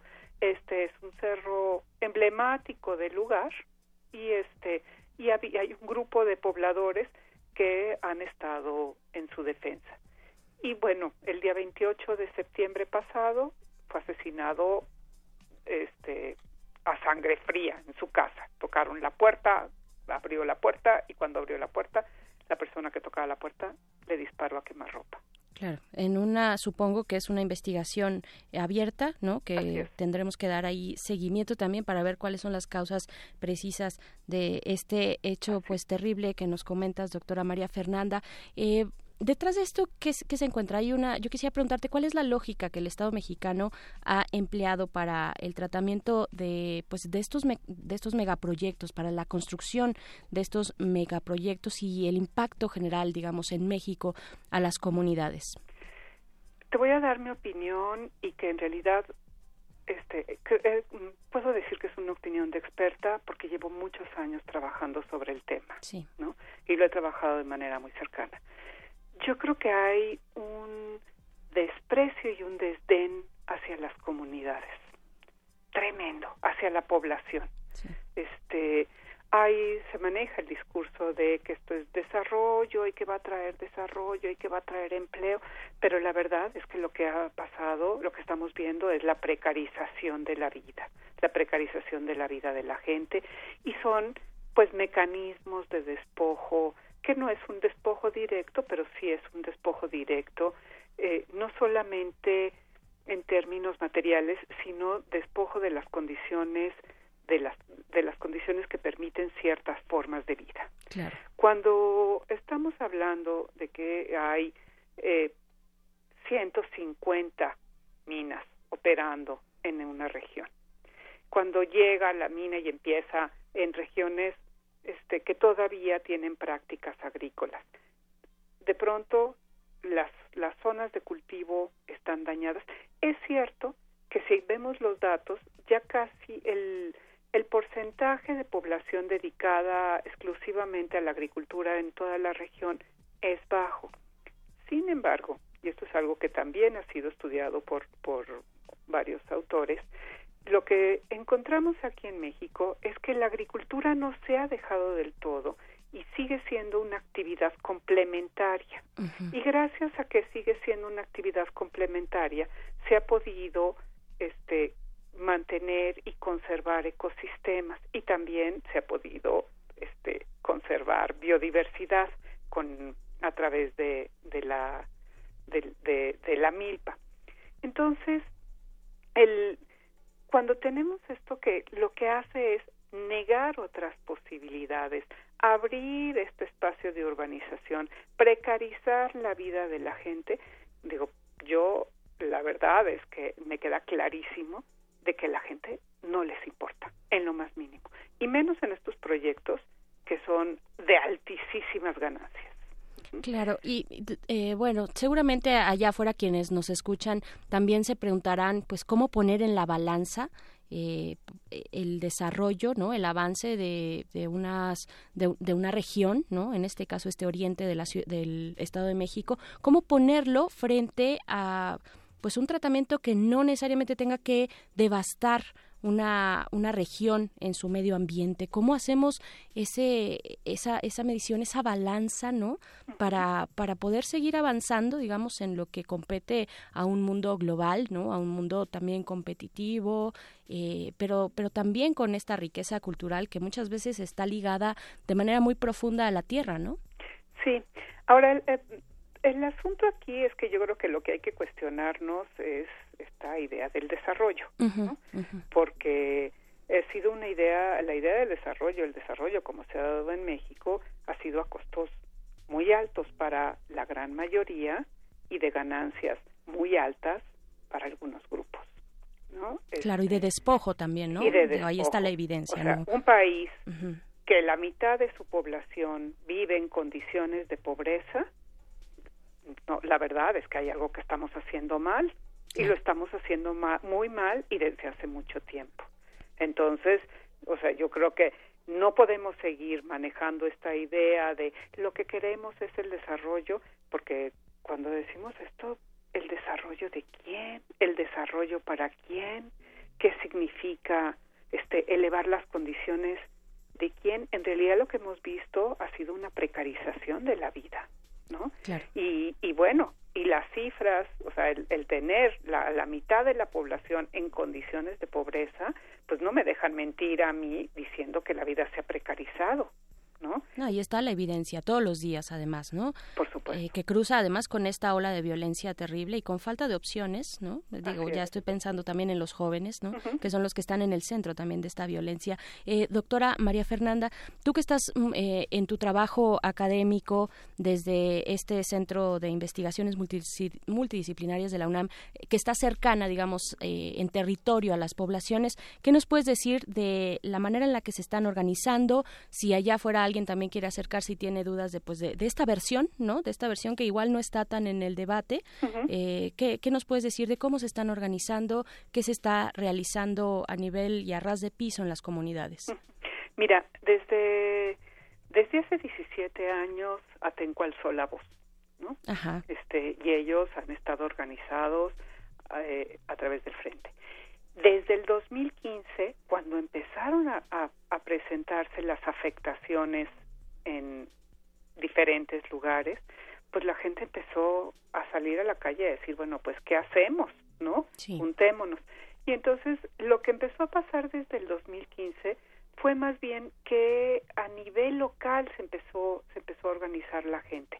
Hoy están organizados en un frente, o están reunidos muchos pueblos y muchas organizaciones en un frente de pueblos en ahorita es Pueblos Unidos contra el Nuevo Aeropuerto, ¿no? Contra el Nuevo Aeropuerto. Así es. Lo que ha sucedido en muchos lugares a nivel local, encontramos, por ejemplo, fíjate, el otro día justamente estaba tratando de hacer la lista, ¿no? Tenemos el Frente de Pueblos en Defensa de la Tierra, la Identidad de la Vida, uh-huh. Donde hay gente de Temazcalapa, de Nopaltepec, de Acolman, de Tezayuca, de San Martín de las Pirámides. Está también la Coordinadora de Pueblos y Organizaciones del Oriente del Estado de México en Defensa de la Tierra, el Agua y la Cultura. Hay varias organizaciones a nivel local de Salvemos A, ¿no? Está Salvemos el Cerro Ateposco, Salvemos ahorita te digo que otro. El lago también, ¿no? Nabor, sí, Carrillo. El Nabor Carrillo. Que está siendo desecado. Salvemos, ¿no?, el Cerro uh-huh. de Sontlali, Salvemos el Temello, Salvemos el Tenayo. O sea, se han venido formando estos grupos organizados. Además ha habido cosas súper interesantes, súper bonitas, ¿no? De trabajo de los jóvenes, porque, por ejemplo, en algunas zonas, porque también hay afectación, muchas de estas, bueno, no muchas, en realidad son cuatro 4 de estos cerros son además parques estatales y parques nacionales, ¿no? Sí. Pero en el Parque Estatal Sierra de Patlachique, que está en el Cerro de Tezontlali, que junta a los municipios de Acolman, Tepetlaustoc y Chiautla, ha pasado algo súper lindo de organización de jóvenes que entonces empiezan a organizar visitas, caminatas, pláticas, veladas. Entonces hay como esta apropiación por parte de los jóvenes en la defensa es una defensa proactiva, ¿no? Claro, y propositiva. Y desde la cultura también, ¿no? Así es. Doctora María Fernanda Paz, yo te agradezco mucho esta comunicación, esta conversación respecto a esta arista que no necesariamente sale o está saliendo en los medios, no es lo que está ocupando la conversación, sino más allá están los costos, ¿no? Están la ubicación, si en uno o en otro lugar, pero te agradezco mucho pues que nos vengas a dar también desde tu experiencia y trabajo académico pues estas reflexiones, doctora María Fernanda, muchas gracias. Ay, no, nada que agradecer, al contrario, esto, tenemos que correr la voz, pasarlo de boca en boca, hay que decirlo, ¿no? Hay que hacerlo visible, hay que hacer visible a la gente, hay que hacer visible lo que ya está, y bueno, y me encanta participar en un programa de nuestra universidad, de la radio de nuestra universidad. Pues aquí estamos todos en esta comunidad universitaria. Muchas gracias, doctora María Fernanda. Muchas felicidades. Un abrazo, gracias. Hasta luego. Y gracias a ustedes que están del otro lado de la bocina. Siguen aquí en Resistencia Modulada. Por cierto, nada más, si quieren ustedes seguir pues el trabajo que están realizando estas comunidades, que ya nos explicó la doctora, es amplísimo y muy profundo y muy interesante y también urgente, pueden acercarse a su cuenta de Twitter, que es @todos versus NAICM, o sea, todos contra el NAICM, ¿no? Las siglas de Nuevo Aeropuerto Internacional de la Ciudad de México. Ahí pueden encontrar más información de lo que están realizando. Yo me voy, nos encontramos aquí la próxima semana. Quédense en Resistor. Esto es Resistencia Modulada. El modernísimo. Establece la Constitución, el artículo 2, el artículo 4 y demás. Y por eso estamos haciendo esta lucha. Y por eso vamos a seguir hasta donde sea necesario. Y si nos están afectando la vida, con la vida lo vamos a defender. Vamos a defender esta nación y vamos a defender a este pueblo y a todos los pueblos. Tenemos toda la argumentación jurídico-legal de que esto es un ecocidio, señores. Y si no paramos eso, ¿qué país nos espera? ¿Qué país nos espera?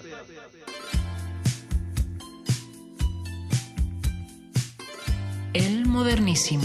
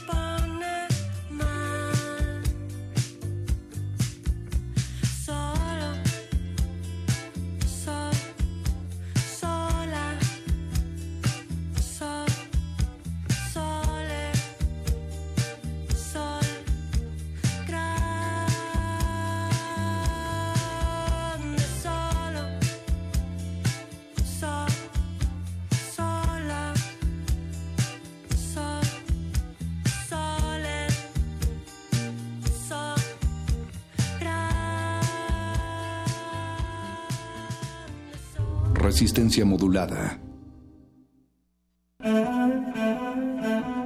2018, 100 años del nacimiento de Louis Althusser.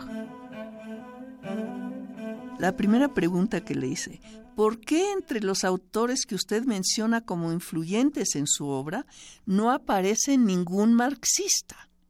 ¿Cuáles eran estos? Foucault, Bachelard, Canguilhem, etc. ¿Y cómo me responde él? Pues es muy simple, porque lo que han hecho de la filosofía en los países socialistas es absolutamente aplastante. En cambio, los que acabas de citar, los franceses, sí permiten seguir pensando. Doctora Fernanda Navarro, estudiosa de la filosofía.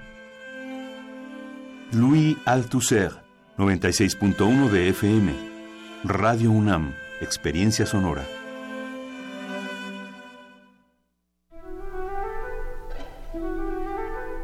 Amigos, yo soy Paulina Rivero Weber, directora del Programa Universitario de Bioética. Yo los invito a escuchar El Árbol de las Ideas, Arte, Ciencia y Filosofía para la Vida. Es una coproducción con Radio UNAM, en donde dialogamos con algunas de las grandes mentes de la filosofía y las ciencias en México acerca de los temas más importantes en el campo de la bioética.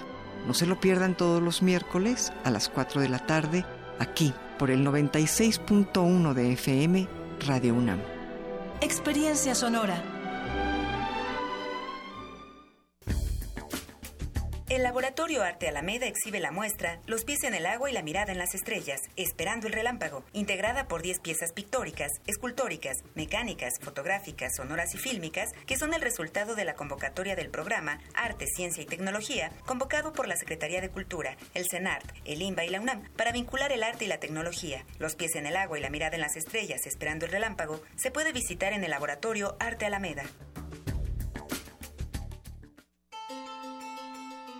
La crónica documental Este día en 1968 recuerda día a día el movimiento estudiantil en México. Desde algunos techos, otros soldados también disparan. En la multitud, hombres con la mano izquierda enfundada en un guante o pañuelo blanco abren fuego y, mostrando su seña de identificación, gritan: ¡Batallón Olimpia! En voz de Daniel Cassés y Flora Botton, escuchen descargacultura.unam un recuento de este acontecimiento. En la UNAM se escriben historias de éxito. En Fundación UNAM hacemos que estas historias sean posibles, ya que becamos anualmente a más de 68,000 universitarios. Súmate 5340-0904 o en www.funam.mx. Contigo hacemos posible lo imposible. Resistencia modulada.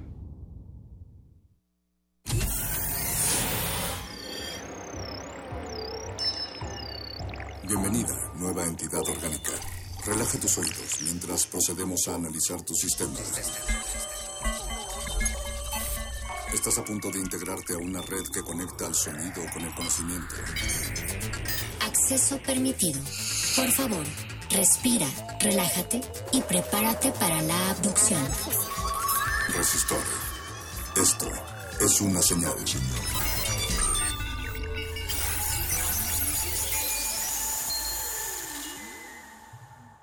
Ingresar código de emisión. R3192. Acceso permitido. Inicia secuencia sobre la genética, la evolución dirigida. ¿Qué es la genética? ¿Para qué nos sirve? La genética es una rama de la biología que tiene como finalidad comprender y explicar cómo se transmiten características de los organismos mediante la herencia biológica. La genética tiene como principal objeto de estudio a los genes, los cuales se conforman de segmentos de ADN o ácido desoxirribonucleico y de ARN o ácido ribonucleico. El ADN controla la estructura y el funcionamiento de cada célula. Dentro de este ámbito podemos mencionar el recientemente entregado Premio Nobel de Química 2018, Evolución dirigida de enzimas y anticuerpos. Entendemos por evolución dirigida el método empleado en la ingeniería de proteínas que emula el proceso de selección natural, con el objetivo de dirigir las proteínas o ácidos nucleicos hacia un objetivo definido. Pronto podremos manipular la evolución. ¿Qué implicaciones tendrá esto? Inicia la secuencia. Comenzamos. Resistor. Esto es una señal. Resistor.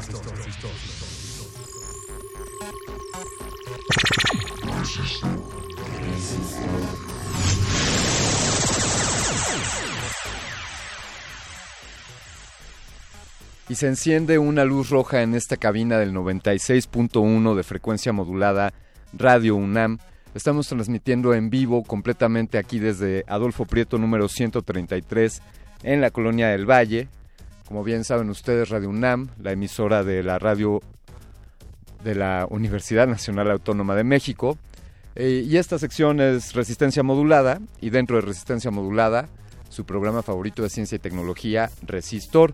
Yo soy Alberto Candiani y les agradezco que sintonicen esta frecuencia o que nos escuchen también por el www.radio.unam.mx. Recuerden que también pueden seguirnos y vernos incluso en una transmisión en vivo que tenemos en este momento en nuestro Facebook, en el Facebook de Resistencia Modulada. Y desde luego también pueden interactuar con nosotros si nos quieren hacer llegar algún mensaje. Pues Twitter puede ser el camino, R Modulada.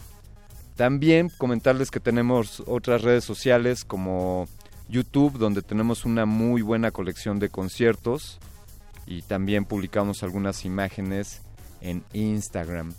Esta noche hablaremos sobre diversos temas. Como ya es costumbre, empezaremos con la Segunda Cumbre Ambiental de Estudiantes de Latinoamérica, y después entraremos al tema que nos compete esta noche, que es hablar de la genética, pero sobre todo de la evolución dirigida. ¿Será posible que podamos intervenir en las mutaciones o en los cambios evolutivos que suceden a nivel genético para quizá crear nuevas especies? De eso hablaremos más adelante, y por ahora vamos a enfocarnos a este asunto de la Segunda Cumbre Ambiental de Estudiantes de Latinoamérica. Y para platicarnos sobre esto tenemos aquí en la cabina a Mariana de Botton Falcon y a Mario Contreras Fleury. ¿Cómo están, Mariana? Mario, ¿cómo están? Bien. Muy bien. Qué bueno, qué gusto que estén por aquí. Y por favor platíquenos, pues obviamente iba a preguntar, ¿desde hace cuánto se hace la Cumbre Ambiental de Estudiantes? Y supongo que si es la segunda, será desde hace un año. Pues así es. La Cumbre Ambiental de Estudiantes es, originalmente surge a partir de la organización World Student Environmental Network, que es WCEN, y que surgió de hecho desde 2008, o sea ya lleva 10 años. Sí. Sin embargo, originalmente era sigue siendo una organización internacional que ha venido haciendo sus cumbres anualmente, pero son cumbres internacionales, de la cual la primera edición se dio en 2008 en Kioto, Japón. Sin embargo, a partir de 2017 surge por iniciativa de los delegados latinoamericanos un espacio de cumbre regional latinoamericana en el cual se discuten los temas más específicos de nuestro subcontinente, y por ello pues buscamos que sean participantes que se entienden tanto en cuanto a cultura, en cuanto a lengua y en cuanto a problemáticas. La primera fue en 2017 en Cochabamba, Bolivia, sí. Y pues la UNAM va a organizar la segunda edición. Oye, Mariana, ¿y quiénes son los actores que están detrás de esto? Bueno, ya nos dice Mario que la UNAM, pero este debe ser el resultado de un esfuerzo conjunto de instituciones. ¿Quiénes son? ¿A quién le agradecemos esta cumbre? Bueno, primero, antes que nada, estamos teniendo apoyo por parte de la DEGACO, en la UNAM, pero más que nada esta cumbre está hecha de estudiantes para estudiantes. Entonces los que lo estamos organizando somos estudiantes, en su mayoría de la Facultad de Ciencias de la UNAM, y estamos siendo soportados también por la directora de la Facultad de Ciencias, la doctora Catalina Stern, pero bueno, ha sido un esfuerzo conjunto de todos, ¿no? Y más que nada del comité organizador, que Oigan, somos nosotros. ¿Y ustedes qué está, o sea, cuál es su día a día para la organización de este evento? ¿Cómo van los ponentes? ¿Qué problemas se han enfrentado? ¿Cómo lo está recibiendo la comunidad? Pues mira, la organización de esta cumbre pues empieza hace más de un año, cuando fuimos elegidos. La postulación de la UNAM fue...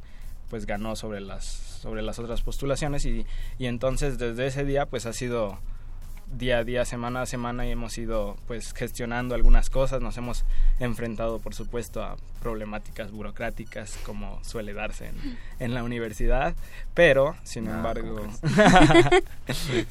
embargo pues hemos logrado seguir adelante. Actualmente hemos logrado completar al 99% el programa, que sí, se puede consultar en nuestras redes sociales, sí, en el Facebook, por ejemplo, buscan WC en Segunda Cumbre Ambiental de Estudiantes Latinoamérica y encuentran nuestro programa, que ya está.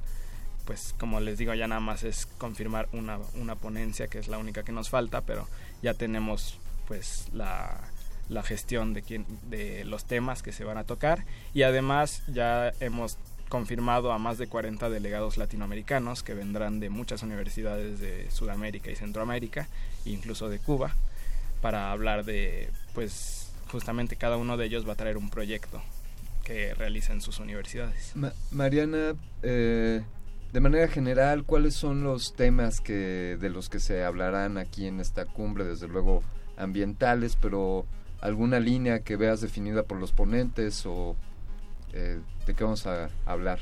Bueno, nuestro tema principal es sustentabilidad en la ciudad, pero claro, porque lo estamos haciendo en la Ciudad de México, aquí tenemos justo muchos problemas ambientales, pero en general el tema principal es sustentabilidad, temas socioambientales. Queremos un evento multidisciplinario, entonces la línea que vamos a ir va desde tratamiento del agua, desde género y ambiente. Vamos a tener distintos paneles que también van a ser sobre resiliencia, que van a ser sobre, no sé, energía. Sí. Imaginemos, audiencia, que reunimos a un grupo de estudiantes de varios lugares del mundo y los ponemos a discutir sobre temas ambientales, y este es el sentido de la Segunda Cumbre Ambiental de Estudiantes de Latinoamérica. Esto va a suceder del 5 al 9 de noviembre. Uh-huh, exacto. ¿Y cuáles son las sedes? La Facultad de Ciencias, sí, nos prestaron los espacios ahí. Ahí tienen los auditorios para las ponencias. Uh-huh. Y de igual manera vamos a tener talleres que se van a realizar en otros sitios de la universidad, como la Facultad de Ciencias Políticas, como el Laboratorio Nacional de Ciencias de la Sostenibilidad, sí, el LANCIS. Sí. Y pues además tendremos, por ejemplo, algunas subsedes para actividades secundarias como las comidas en los institutos y ese tipo de cosas, pero principalmente es la Facultad de Ciencias la que provee los espacios. ¿Y a quién va dirigido, Mario? ¿Quiénes podemos acudir a esta cumbre? ¿Tenemos que registrarnos, pagar? ¿Cómo funciona esa parte? Mira, pues en realidad la cumbre busca llegar a la mayor cantidad posible de gente, porque sabemos que la sostenibilidad no es el asunto solo de unas cuantas personas, sino de todos los sectores de la sociedad. Entonces, en realidad, absolutamente cualquier persona puede registrarse en la página web www.wcen-latina.unam.mx y pues el registro tiene un costo de $200 y se cierran los registros el día de mañana, el día jueves. Entonces los invitamos pues a todos los que les interesa este tipo de temáticas ambientales pues a consultar la página web, porque la verdad es que es una oferta bastante amplia, donde además podrán estar en contacto con personas que van a presentar sus proyectos provenientes de toda Sudamérica. Obviamente pues como es una cumbre de estudiantes, pues buscamos que haya una fuerte participación de la comunidad estudiantil, que que sepan que no muchas veces se activa la comunidad cuando ellos son los que tienen la mayor cantidad de la energía y las ideas que pueden existir en esta sociedad. Entonces, pues la idea es eso, que todos tratemos de juntarnos en este espacio que provee la universidad para discutir sobre esta problemática que es esencial. Definitivamente somos el grueso de la población. Les invito a echar un ojo a cualquier gráfico de pirámides poblacionales y podrán ver que por lo menos en México la mayoría de los mexicanos están entre los 20 y los 30 años, unos años más o unos años menos, y sin duda son esos los que tienen la fuerza, y esta es una forma de articular esos esfuerzos y poder resistir. Ojalá que se hable del tema del nuevo Aeropuerto Internacional de la Ciudad de México. Pues será un tema interesante. Sí, sin duda un tema arduo, de ardua discusión. Pues queremos agradecerles de nuevo las fechas, por favor. Acabamos de compartir el sitio y compartieron las fechas, las redes sociales. Solo nos faltó un pequeño detalle. También tenemos abierto para posgrado, si hay gente de posgrado que quisiera presentar sus trabajos, también hay la posibilidad de que se registren, ¿no? Sí. Y va a ser del 5 al 9 de noviembre en la Facultad de Ciencias. El programa lo pueden consultar en wcen-latina.unam.mx. En Facebook nos pueden encontrar como WCN, Segunda Cumbre Ambiental de Estudiantes Latinoamérica. Genial, del 5 al 9 de noviembre. Así es, y aguas que los registros van a cerrar pronto para poder participar en los talleres, principalmente, que son una de las ofertas más interesantes que vamos a tener en la cumbre. Algo que me llamó la atención en sus comentarios, Mario, Mariana, fue que pues para los que estén interesados en este tema, yo diría que este tema es en el que deberíamos estar interesados todos, absolutamente sí, claro, todos los seres vivos de esta navecita. Muchas gracias Mario Contreras Fleury. Sí, así es. Gracias, Mario. Y Mariana de Botton Falcon. Ajá, perfecto. Chicos, muchas gracias por la invitación. Muchas gracias a ti. Ajá. Muy bien. Pues ahí está la invitación. Acabamos de compartir en nuestro Twitter el vínculo a esta cumbre. Ahí está el programa www.wcen-latina.unam.mx. Ahí está toda la información. Así que ya saben, si están interesados en saber qué se está discutiendo en torno a la protección del ambiente, este es el momento. Vamos a escuchar algo. Por el amor de Dios, vamos a escuchar algo. Esto se llama For the Love of God, de Steve Vai. Fue grabado en 1990 por el sello discográfico Relativity. Estás en Resistor.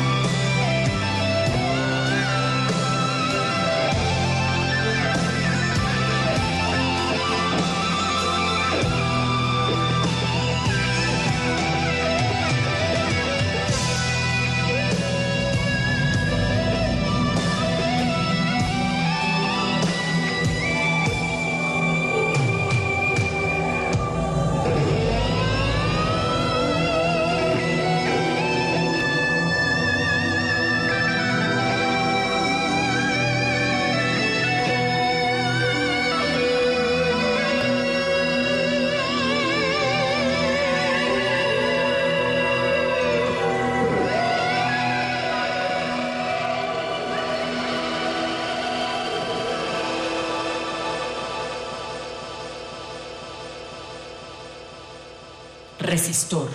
Esto es una señal.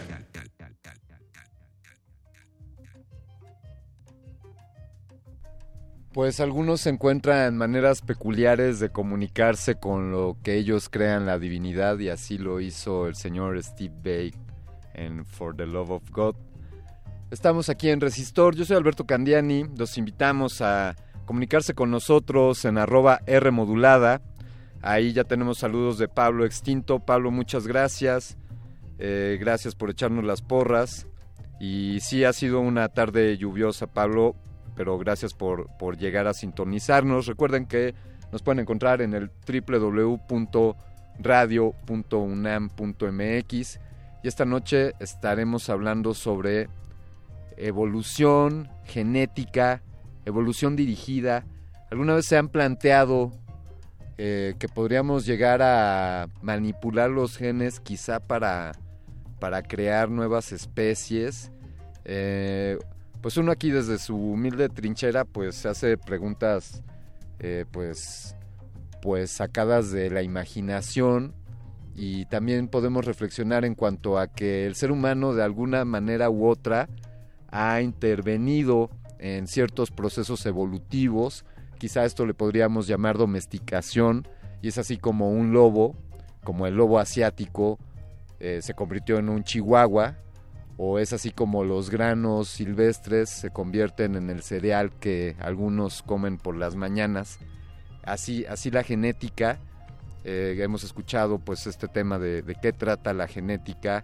Y ahora también queremos introducir a esta conversación el asunto de la evolución dirigida, muy relacionada con la reciente entrega del Premio Nobel de Química.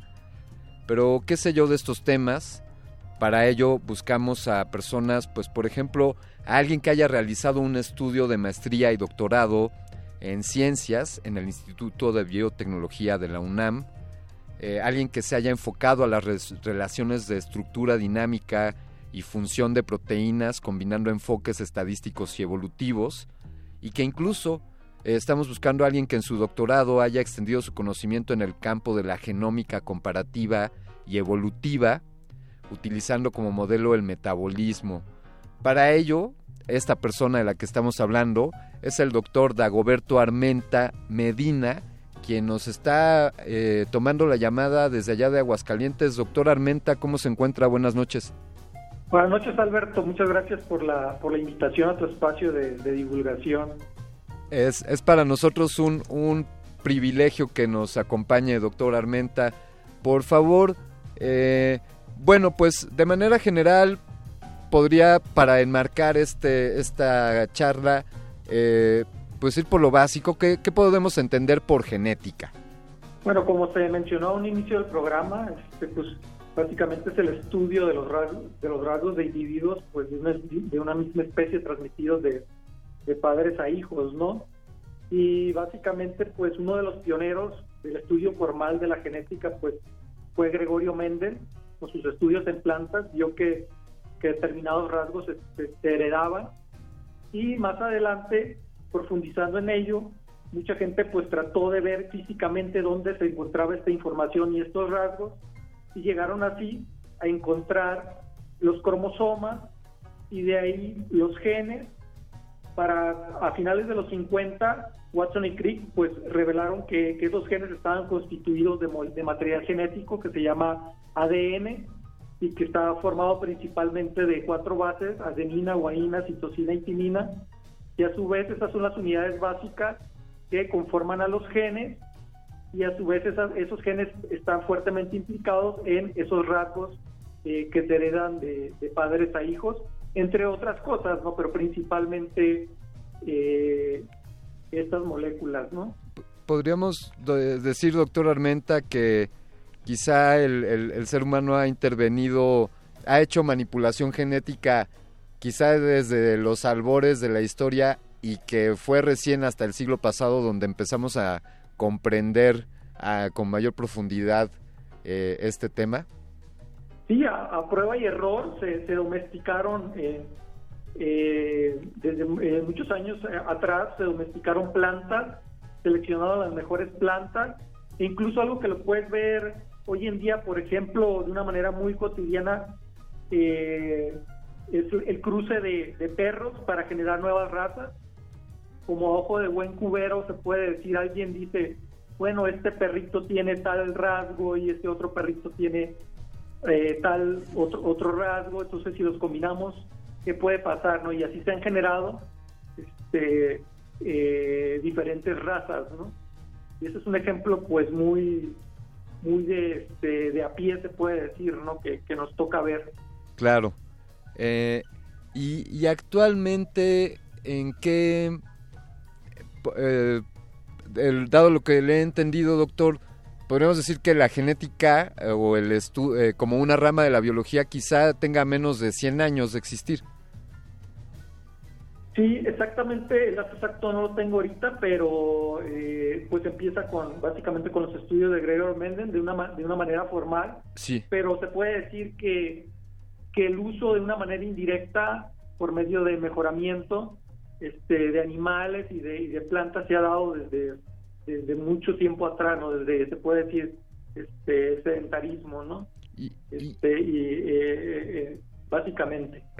¿En qué estado podríamos decir que se encuentra esta rama de la biología, la genética? ¿A qué hemos llegado? ¿Cuáles son los logros más recientes?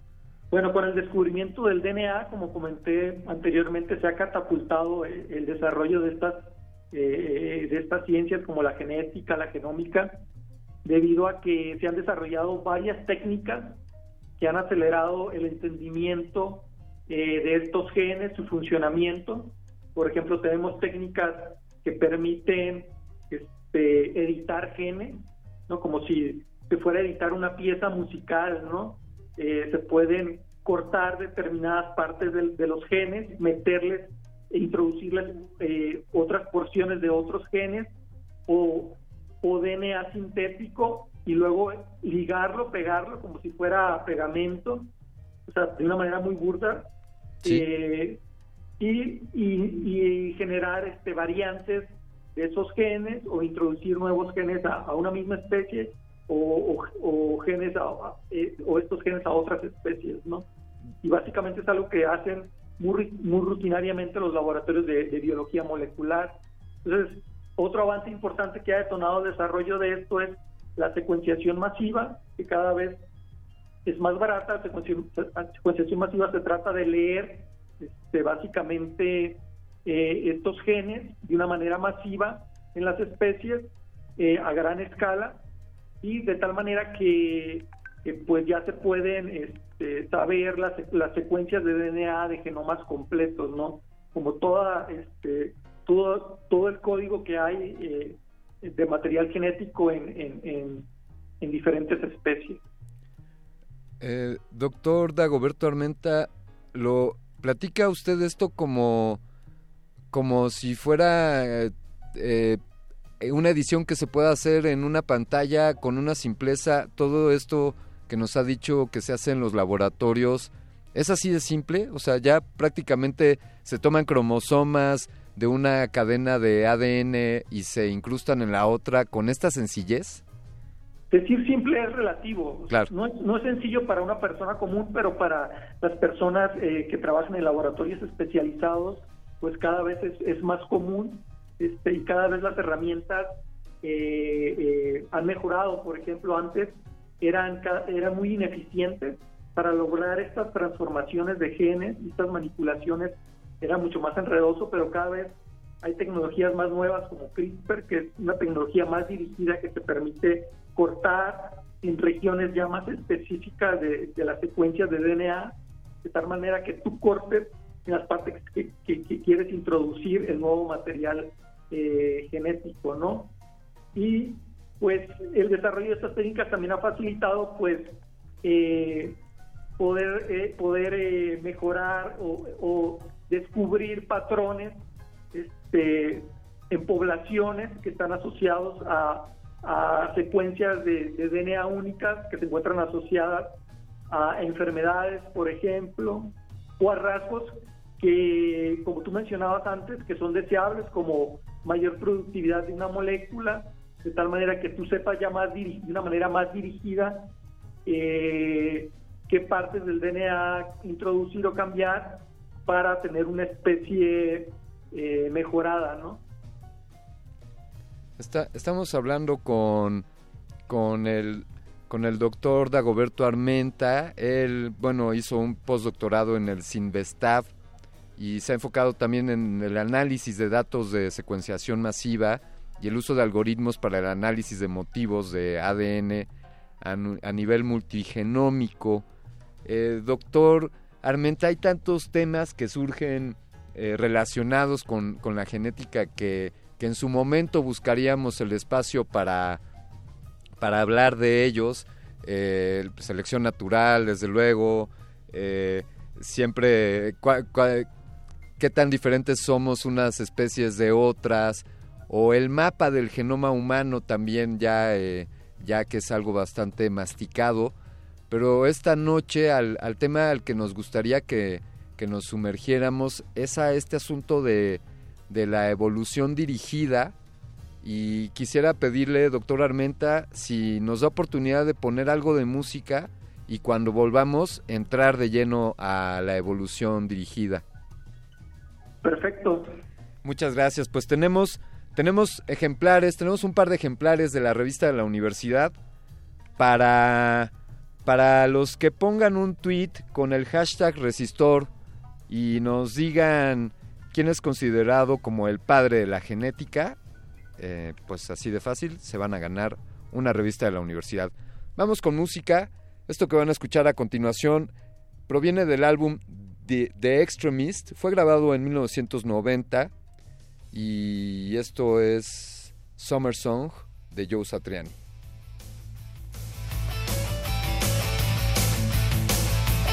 Resistor. Esto es una señal.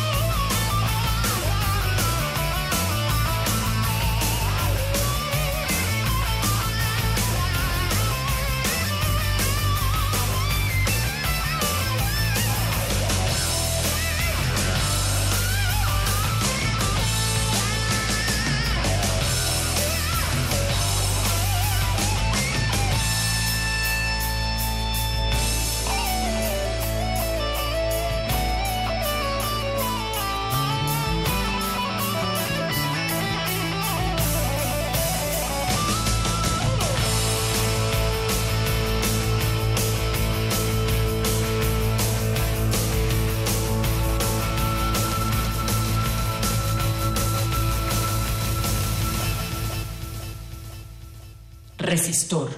Esto es una señal. Estamos en Resistor y escuchando algunos guitarrazos.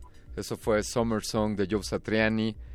Tenemos en redes sociales, Pablo Extinto dice que tiene algunos regalos que ha ganado aquí en Resistencia Modulada. Pablo, escápate del godinismo y vente por tus regalos, acá te tenemos una revista.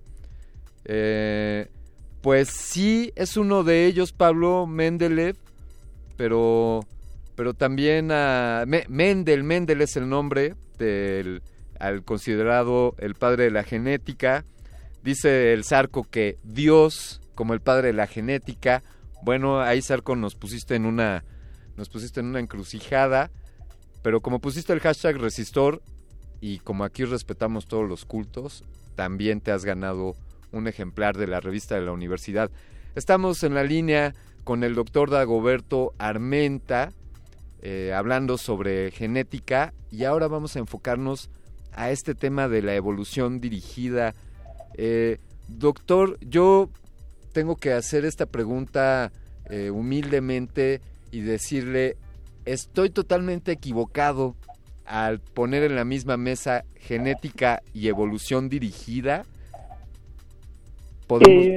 Dígame.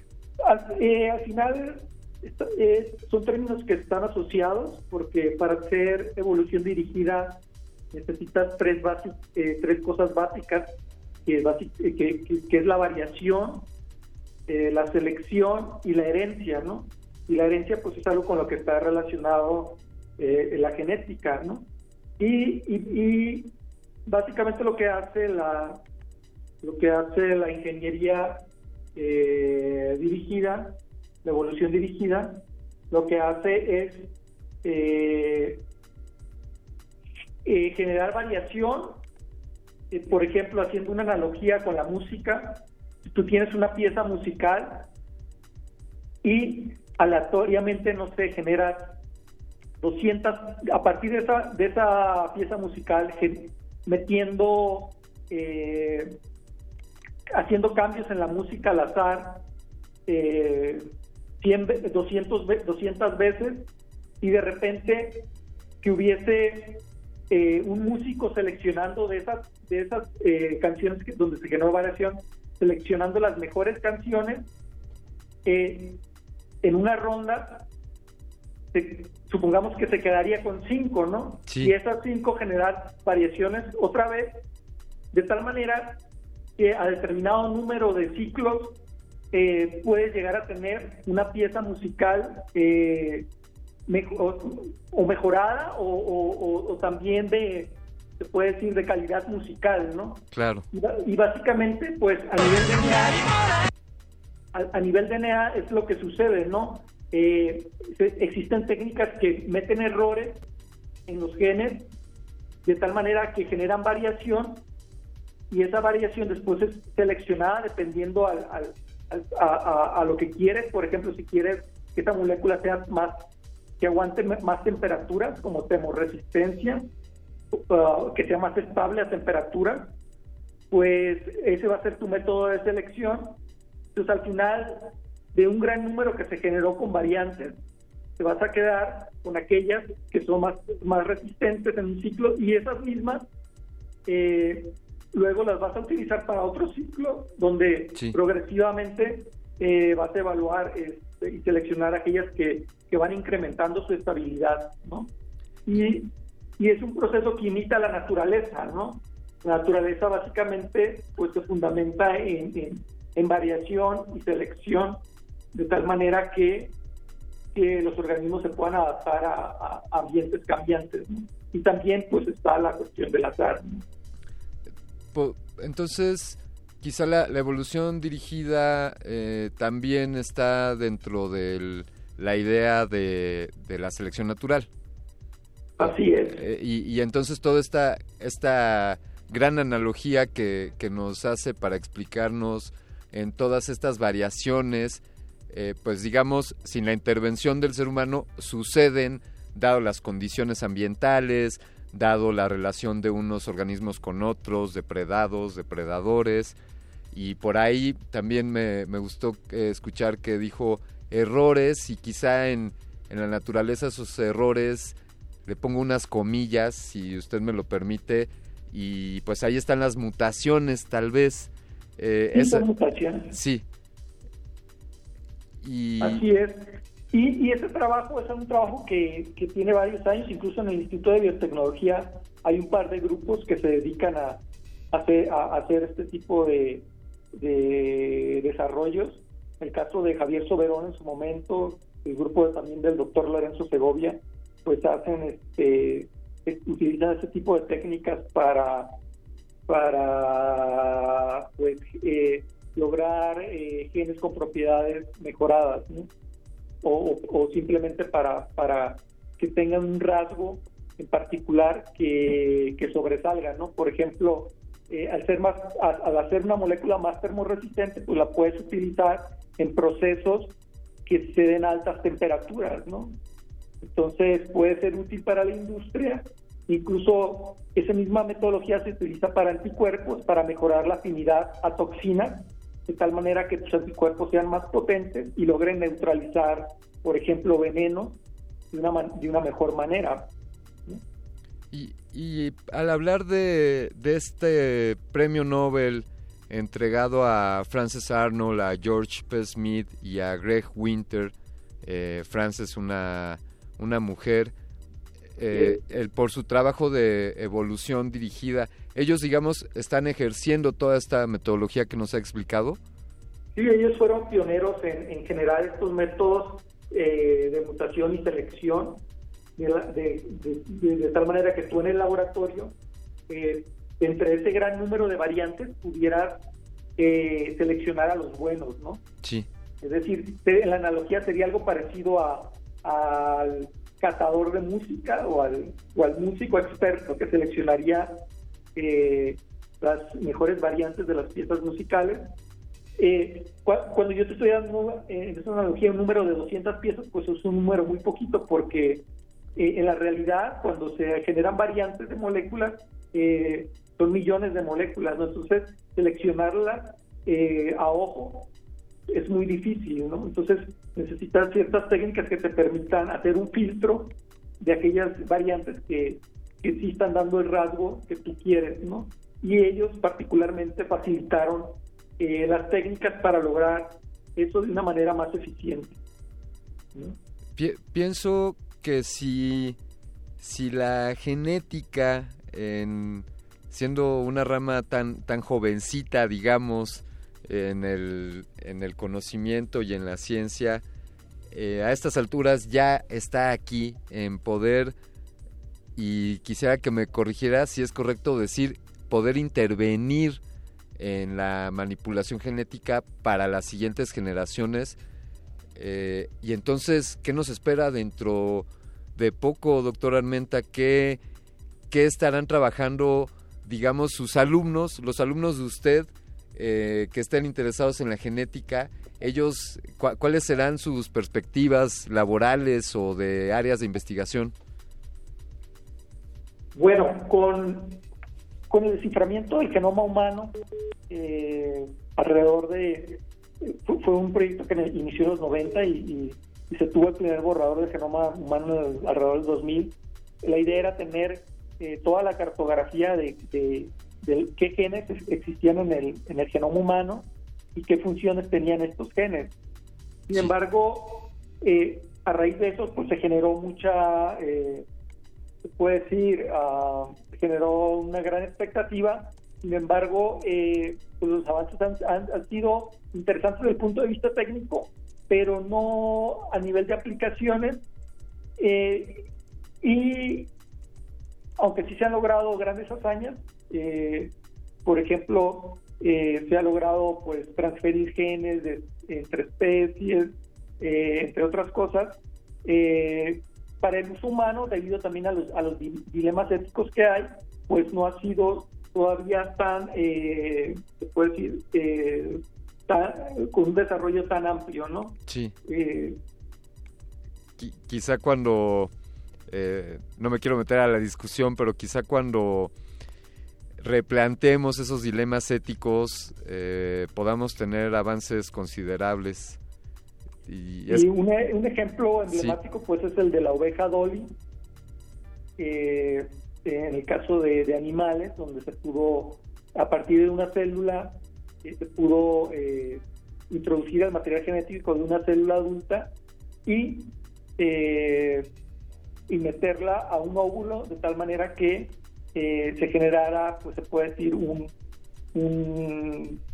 clon de la oveja, un clon entre comillas, porque no es, o sea, aunque su material genético es muy similar, no llega a tener la cualidad para decir que son equivalentes, ¿no? Porque además del material genético existen otros cofactores que tienen que ver también con la herencia, ¿no? Ah, es decir, o sea, no podríamos decir que esta oveja Dolly era una copia fiel de la oveja de la que se tomó la muestra. Al 100% no, porque las células cuando crecen cambian, incluso la misma oveja Dolly no era su material genético no era el mismo cuando ella era joven que cuando transcurrió el tiempo, ¿no? Entonces a ella se le extrajo el DNA ya en una etapa, pues se puede decir no de recién nacido, ¿no? Y incluso, pues en ese sentido, pues es difícil. Incluso lo puedes ver se puede decir en los clones naturales, los gemelos idénticos, incluso los mismos gemelos idénticos que se dan de una manera natural, es por la fragmentación de un gameto,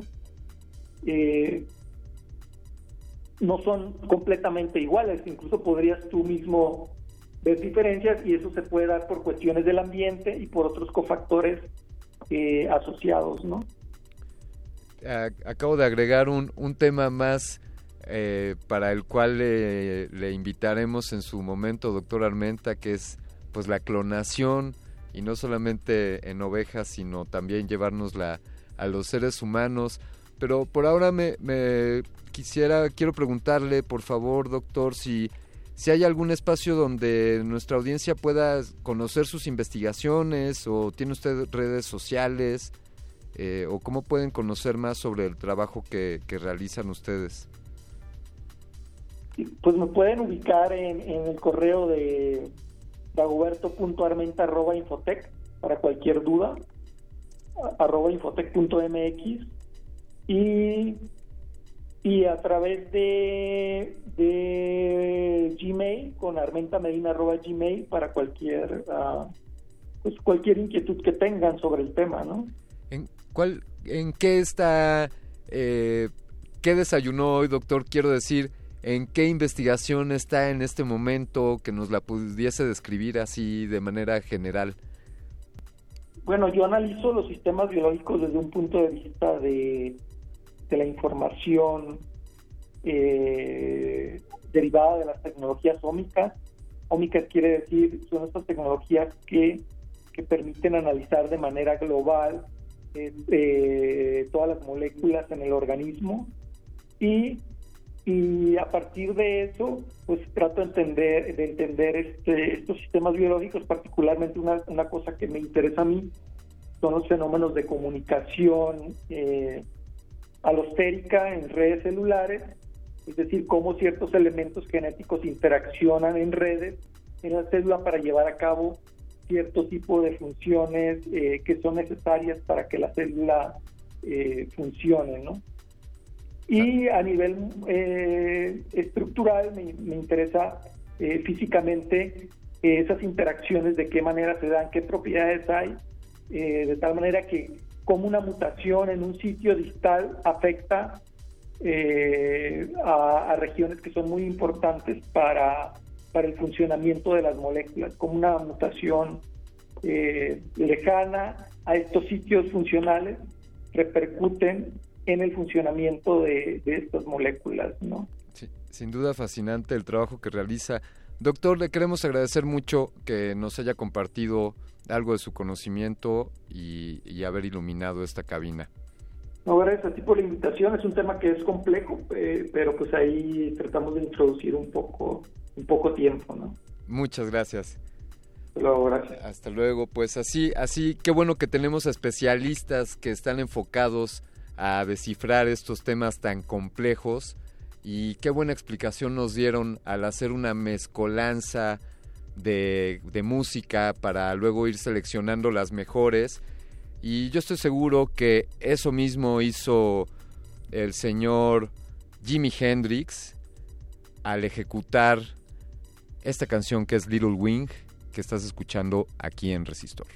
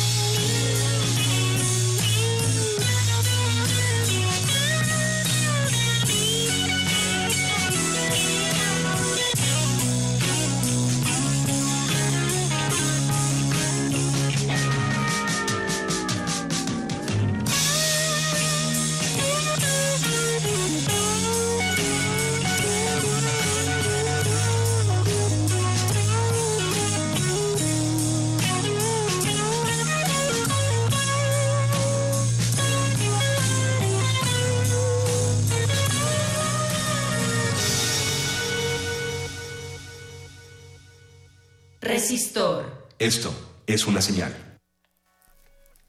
Bueno, pues si alguien sabía rascarle a las cuerdas, fue el señor Jimi Hendrix. Pero les contaremos algunas anécdotas al respecto. Esta noche pues vamos a cerrar esta emisión donde nos hemos planteado la posibilidad de manipular nuestros genes, y quién sabe qué vendrá para el futuro. Ahí está una discusión, la ética y la genética. Afortunadamente riman, entonces quizá podamos llegar a un entendimiento. Yo quiero agradecerles por haber interactuado con nosotros. Gracias por seguirnos en la transmisión en vivo, en Facebook. Donovan Cortés, muchas gracias. Luz María Jiménez nos dice, hola, siempre hay buenos programas en Radio UNAM. Qué bueno que así te parezca, Luz María. Hacemos el mejor esfuerzo para darles contenido de calidad a todos ustedes. En Twitter, gracias Pablo Extinto, le vamos a recomendar al doctor Armenta que se saque una cuenta de Twitter para podernos comunicar con él. Y yo quiero agradecer al capitán de esta nave, al doctor Arqueles, y al encargado, al piloto de esta consola, a Andrés Ramírez, que se prendió con estos guitarrazos, ya estuvo ahí haciendo el hang bang, y bueno... Pero sobre todo quiero agradecerte a ti por escuchar esta sección Resistor, por sintonizarnos todos los miércoles a las 22 horas y por compartir con nosotros este conocimiento. Yo me despido de ustedes, soy Alberto Candiani y los escucho la próxima semana.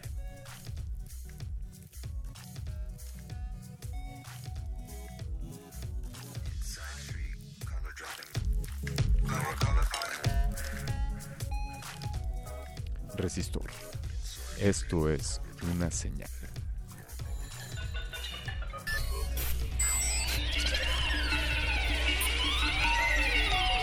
La inoculación simbiótica de conocimiento ha finalizado.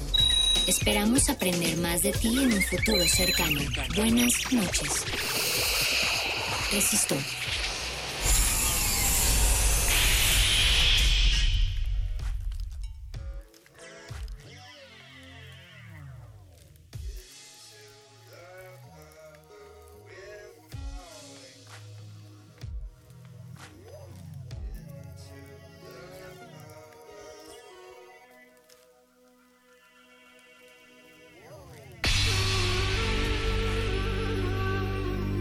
Siglos nos hemos hecho escuchar.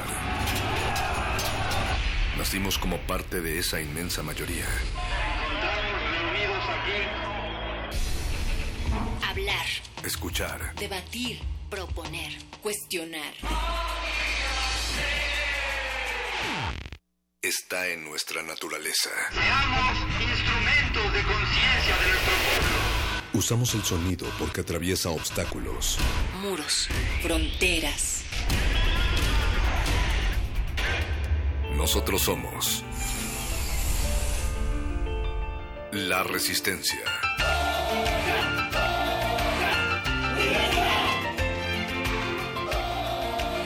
Resistencia modulada.